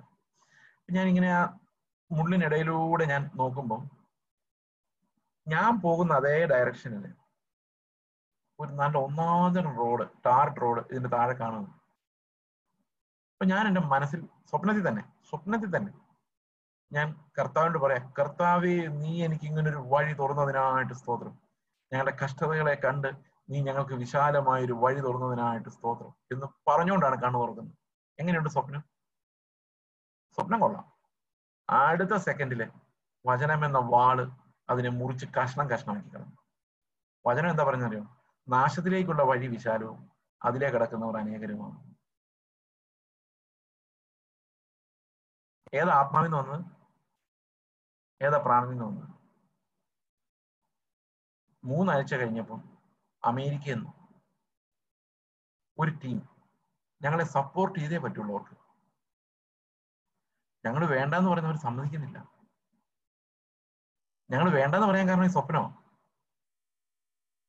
അവർ പറയുന്നത് നിങ്ങൾക്ക് നിങ്ങൾ എഴുതിയെടുത്തോ അക്കൗണ്ട് തന്നാൽ മതി കൃത്യമായിട്ട്. ഞാൻ പറഞ്ഞു പെർമിഷൻ ഇല്ല കർത്താവിൽ നിന്ന് വാങ്ങിക്കാൻ. അന്ന് അവരെ വിളിച്ചുകൊണ്ട് വന്ന സാർ എന്നോട് പത്ത് വർഷത്തോളം മിണ്ടയില്ല. ആ വിഷമം കാരണം. വളരെ കഷ്ടപ്പെട്ട വിളിച്ചോണ്ട് വന്നു. കർത്താവ് സമ്മതിക്കണ്ടേ? വാങ്ങിക്കാൻ. നിങ്ങൾ ആലോചിച്ച് നോക്കി. അന്ന് ഞാനത് വാങ്ങിച്ചിരുന്നെങ്കിൽ. ഇപ്പൊ ഞാൻ ആരായിരുന്നേനെന്നറിയാം? ഞങ്ങൾ ആന്ധ്രാപ്രദേശിലെ ഓങ്കോളിൽ ഒരു ചിൽഡ്രൻസ് ഹോം തുടങ്ങിയനെ. എച്ച് ഐ വി ഉള്ള കുഞ്ഞുങ്ങൾക്ക് വേണ്ടി കെയർ ഹോം തുടങ്ങിയനെ. ഞങ്ങളവിടെ സ്കൂൾ സ്റ്റാർട്ട് ചെയ്തേനെ. ഹോസ്റ്റൽ തുടങ്ങിയേനെ. അവസാനം പ്രായമാകുമ്പോൾ ഞാൻ ഇങ്ങനെ കർത്താവിന്റെ നന്ദി പറഞ്ഞു ഞാൻ കർത്താവെ ഒന്നുമില്ലാത്ത ഒരുത്തനായിട്ട് എന്നെ ഈ ദേശത്ത് നീ കൊണ്ടുവന്നു. പക്ഷെ എന്നെ ഇവിടെ നീ മാനിച്ചു. എനിക്ക് ഇത്ര അംഗീകാരവും മനുഷ്യരുടെ മുമ്പിൽ മാനവും നീ എനിക്ക് തന്നു. നീ എനിക്ക് ഇത്രയും നല്ല മിനിസ്റ്റർ തന്നതിനായിട്ട് സ്തോത്രം എന്ന് ഞാൻ പറഞ്ഞതിന് മാത്രമല്ല ഈ സാമൂഹ്യ സേവനത്തിന് ഒരു പക്ഷേ ആന്ധ്ര ഗവൺമെന്റിന്റെ അവാർഡ് ഒരു പക്ഷേ നോബൽ സമ്മാനം വരെ കിട്ടിയ പക്ഷെ സ്വർഗത്തിൽ ചെല്ലുമ്പോഴേ ഞാൻ മനസ്സിലാക്കുള്ളൂ. ഇതിനു വേണ്ടി അല്ല ദൈവം എന്നെ വിളിച്ചത്. അവന്റെ പരിജ്ഞാനത്തെ കുറിച്ച് പ്രസംഗിക്കാൻ വേണ്ടിയാണ്. അതിനുവേണ്ടി ആത്മാവിന്റെ ശബ്ദം കേട്ട് കട്ടിയാഹാരം കഴിക്കാൻ വേണ്ടിയാണ് എന്നെ വിളിച്ചിരിക്കുന്നത് എന്നുള്ള കാര്യം എനിക്ക് മനസ്സിലാവില്ലായിരുന്നു. അപ്പൊ ദൈവം എന്നെ അന്ന് വഴിതിരിച്ചു വിട്ടില്ലായിരുന്നെങ്കിൽ ഇപ്പോൾ ഞാൻ ആന്ധ്രയിൽ ഇരുന്ന് ഈ വീക്കെൻഡിൽ എത്ര പേര് വീട്ടിൽ പോയി അടുത്ത ആഴ്ച വരുവോ? അവരുടെ വീട്ടിൽ കൊറോണ ഉണ്ടോ നാട്ടിൽ കൊറോണ ഉണ്ടോ അമേരിക്കയിലോട്ടുള്ള അക്കൗണ്ട് ശരിയാക്കിയോ? അവിടുന്ന് പൈസ വന്നോ? ബാങ്കിൽ ഇത്രയും ഇതൊക്കെ അന്വേഷിച്ചുകൊണ്ടിരിക്കുന്ന ഒരു കണക്കപ്പിള്ളയായിരുന്നു ഞാൻ. പക്ഷെ ദൈവം എന്റെ ഉള്ളിൽ ഇന്ദ്രിയങ്ങൾ കൊണ്ട് ഇത് തിരിച്ചറിയാനുള്ള വിവേകവും പരിജ്ഞാനവും മെച്യൂരിറ്റി ഇല്ലാതിരുന്നോണ്ട് ശരിക്കും ഇവിടെ പറഞ്ഞിരിക്കുന്ന ഇന്ദ്രിയങ്ങൾ കൊണ്ട് തന്നെ അറിയണമെന്നാ. കാണുമ്പോൾ തന്നെ മനസ്സിലാവണമെന്ന്. അതാണ് മെച്യൂരിറ്റി എന്ന് പറയുന്നത്. കാണുമ്പോൾ തന്നെ മനസ്സിലാവണം. അത് കേൾക്കുമ്പോൾ തന്നെ മനസ്സിലാവണം ഇത് പ്രാണന്റെ ആണ് അന്ന് അങ്ങനെ അറിയില്ലായിരുന്നു. അതുകൊണ്ട് ദൈവം തന്നെ ഇടപെട്ടു. അത് കീറും കുറിച്ച് കാണിച്ചു തന്നു. പക്ഷെ വചനത്തിൽ നമുക്ക് അത്രയും തഴക്കം ഉണ്ടാകുകയാണെങ്കിൽ നമുക്ക് ഒരു കാര്യം ഉറപ്പിച്ചു പറയാം. എന്താണെന്നറിയോ? ഈ വേർതിരിവ് വചനം നമ്മുടെ ഉള്ളിൽ നടത്തും. നമുക്ക് ഓരോ സമയത്തും പ്രാണനി എന്നുള്ളത് നല്ലതല്ലേ? കർത്താവ് അനുഗ്രഹിച്ചതെന്നല്ലേ നമ്മൾ തെറ്റും ചെയ്യുന്നില്ല പാവവും ചെയ്യുന്നില്ലോ. പൈസ സമ്പാദിക്കുന്നുമില്ല. അവർ തരുന്നത് വിനിയോഗിക്കുന്നല്ലേ ഉള്ളൂ. പക്ഷെ ആത്മാവിലല്ല. പ്രാണനില്ല. ഇത് വേർതിരിച്ചറിയുമ്പോഴാണ് ക്രിസ്തുവിന്റെ ജീവനും എന്റെ ജീവനും തമ്മിലുള്ള വ്യത്യാസം എനിക്ക് മനസ്സിലാകുന്നത് എന്റെ ജീവൻ എത്ര നന്നായാലും അത് ക്രിസ്തുവിന്റെ ജീവനാവില്ല കാക്ക എത്ര കുളിച്ചാലും കൊക്കാവത്തില്ല. അത് വേറൊരു ജീവനാണ് അത് വേറൊരു ജീവൻ അത് ആത്മാവിലൂടെ വരണം. ആ ജീവൻ ജീവിക്കണമെങ്കിൽ ഈ വചനം എന്ന വാൾ എടുത്ത് പ്രയോഗിക്കാനുള്ള തഴക്കത്താലുള്ള അഭ്യാസം. ഇന്ദ്രിയങ്ങൾ കൊണ്ട് തന്നെ അത് തിരിച്ചറിയാനുള്ള പഴക്കത്താലുള്ള അഭ്യാസം നമ്മളുള്ളവരായിരിക്കണം. അപ്പോൾ ദൈവത്തിന്റെ പരിജ്ഞാനം എന്ന കട്ടിയാഹാരം കഴിക്കാൻ കഴിഞ്ഞെങ്കിൽ മാത്രമേ നമുക്ക് വളരാൻ പറ്റുള്ളൂ. അല്ലെങ്കിൽ നമ്മൾ ഇന്നും പാൽ കുടിക്കുന്ന ക്രിസ്ത്യാനികളായിരിക്കും. അങ്ങനെയുള്ളവരാണ് പലപ്പോഴും പറയുന്നത് ബ്രദറെ എനിക്ക് എങ്ങനെയെങ്കിലും നിത്യതയിൽ ചെന്നാൽ മതിയായിരുന്നു. ഞാനൊരു ദിവസം പ്രസംഗം കഴിഞ്ഞ് ഇറങ്ങി എന്നോട് പറഞ്ഞു എങ്ങനെയെങ്കിലും നിത്യതയിൽ ഒന്ന് ചെന്നാൽ മതി. ഞാൻ പറഞ്ഞു അങ്ങനെ പോരാട്ടോ എങ്ങനെയെങ്കിലും ചെന്നാൽ പോരാ. കർത്താവ് എങ്ങനെയാണോ തേജസ്സോടെ പോയത് അതേ തേജസ്സോടെ നമ്മൾ നിത്യത ചെല്ലണം. അതാണ് ദൈവം നമ്മളെ കുറിച്ച് പ്രതീക്ഷിക്കുന്നത്. ആറാം അദ്ദേഹത്തിന്റെ ഒന്നും രണ്ടും വാക്യങ്ങൾ നമ്മൾ വായിക്കുമ്പോൾ നമുക്ക് അത് മനസ്സിലാകും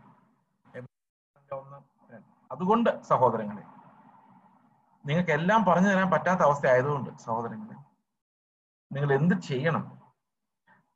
നിർജീവ പ്രവൃത്തികളെ കുറിച്ചുള്ള മാനസാന്തരം ദൈവത്തിങ്കിലെ വിശ്വാസം സ്നാനങ്ങളെ കുറിച്ചുള്ള ഉപദേശം കൈവെപ്പ് മരിച്ചവരുടെ പുനരുത്ഥാനം നിത്യശിക്ഷാവിധി എന്നിങ്ങനെയുള്ള അടിസ്ഥാനം പിന്നെയും ഇടാതെ നാം ക്രിസ്തുവിനെ കുറിച്ചുള്ള ആദ്യ വചനം വിട്ട് പരിജ്ഞാന പൂർത്തി പ്രാപിക്കാൻ ശ്രമിക്കുക. ദൈവം അനുവദിക്കുന്ന പക്ഷം നാം അത് ചെയ്യും. കണ്ടോ? അപ്പൊ ശരിക്കും ഈ രണ്ടാമത്തെ സ്റ്റെപ്പ് ഉണ്ടല്ലോ. നമ്മൾ രക്ഷിക്കപ്പെട്ടു. പക്ഷെ അത് കഴിഞ്ഞുള്ള ഓട്ടം വിശുദ്ധീകരണം സാങ്ക്ടിഫിക്കേഷന്റെ ഓട്ടം എന്ന് പറയുന്നത് പൂർണമായിട്ടും ദൈവത്തിന്റെ ആത്മാവിനെ നടക്കേണ്ട ഒരു കാര്യമാണ്. By the indwelling of the Holy Spirit നമ്മളിൽ വസിക്കുന്ന ആത്മാവിനാൽ നമ്മൾ പ്രാപിക്കുന്ന വിശുദ്ധീകരണമാണ് നമ്മളെ അനുസരിക്കുന്നവരാക്കി മാറ്റുന്നത്. അത് കട്ടിയാഹാരം കഴിക്കുന്ന ഒരു തരത്തിലേക്ക് നമ്മളെ കൊണ്ടു ചെല്ലുന്നു അത് നമ്മളെ വളരെ ആശ്വസിപ്പിക്കുന്നു മാത്രമല്ല ദൈവരാജ്യത്തിന്റെ മർമ്മങ്ങൾ മനസ്സിലാക്കത്തക്ക രീതിയിൽ നമ്മുടെ ചെവികളെ അത് തുറക്കുകയും കൂടെ ചെയ്യും എന്നാണ് ഈ വചനം നമുക്ക് കാണിച്ചു തരുന്നത് നമുക്ക് പ്രാർത്ഥിക്കാം. അതിനുശേഷം ഉണ്ടെന്ന് തോന്നുന്നു. നമുക്ക് പ്രാർത്ഥിക്കാം. ഞങ്ങളുടെ സ്വർഗസ്ഥ പിതാവെ അങ്ങയുടെ പരിജ്ഞാനത്തിലേക്ക് ഞങ്ങളെ നടത്തുവാൻ ദൈവമേ അങ്ങ് ഞങ്ങൾക്ക് തന്ന വചനങ്ങൾക്കായി സ്തോത്രം ചെയ്യുന്നു. ഞങ്ങൾ വചനത്തിൽ അഭ്യാസമുള്ളവരും ആത്മാവിൽ തികഞ്ഞവരും കർത്താവെ എല്ലാം വിവേചിക്കുന്നവരുമാക്കി ഞങ്ങളെ മാറ്റണമേ. ആത്മീകൻ എല്ലാറ്റിനെയും വിവേചിക്കുന്നു പറഞ്ഞ പോലെ ഞങ്ങളുടെ മുമ്പിലുള്ളതിനെ എല്ലാ ഇന്ദ്രിയങ്ങളോട് തന്നെ വിവേചിക്കുവാനുള്ള പഴക്കം ഞങ്ങൾക്ക് നൽകണമേ. കർത്താവെ അങ്ങ് ഞങ്ങൾക്ക് വേണ്ടി കരഞ്ഞത് ഞങ്ങൾ ഓർക്കുന്നു കർത്താവെ. അങ്ങ് ഞങ്ങൾക്ക് വേണ്ടി തന്ന എല്ലാ സമ്പത്തിനായിട്ട് സ്തോത്രം. കർത്താവ് എല്ലാ സ്വർഗീയ സമ്പത്തിനാലും ഞങ്ങളെ അനുഗ്രഹിച്ച്. കർത്താവെ അങ്ങേപോലെ നടക്കുവാൻ തക്കവണ്ണം ഞങ്ങളുടെ ഉള്ളിൽ പകർന്നിരിക്കുന്ന ആത്മാവിനായിട്ട് നന്ദി പറയുന്നു. കർത്താവ് വചനം ഞങ്ങളെ അഭ്യസിപ്പിക്കണമേ വചനം ഞങ്ങളുടെ ഹൃദയത്തിൽ ക്രിയ ചെയ്യണമേ. ഞങ്ങൾക്ക് ജീവനായും വിശ്വാസമായും കർത്താവ് അങ്ങോട്ടുള്ള റെസ്റ്റ് ആയിട്ട് അത് മാറണമെന്ന് പ്രാർത്ഥിക്കുന്നു. നന്ദിയോടെ സ്തോത്രം. കർത്താവ് യേശു ക്രിസ്തുവിന്റെ നാമത്തിൽ തന്നെ. ആമേ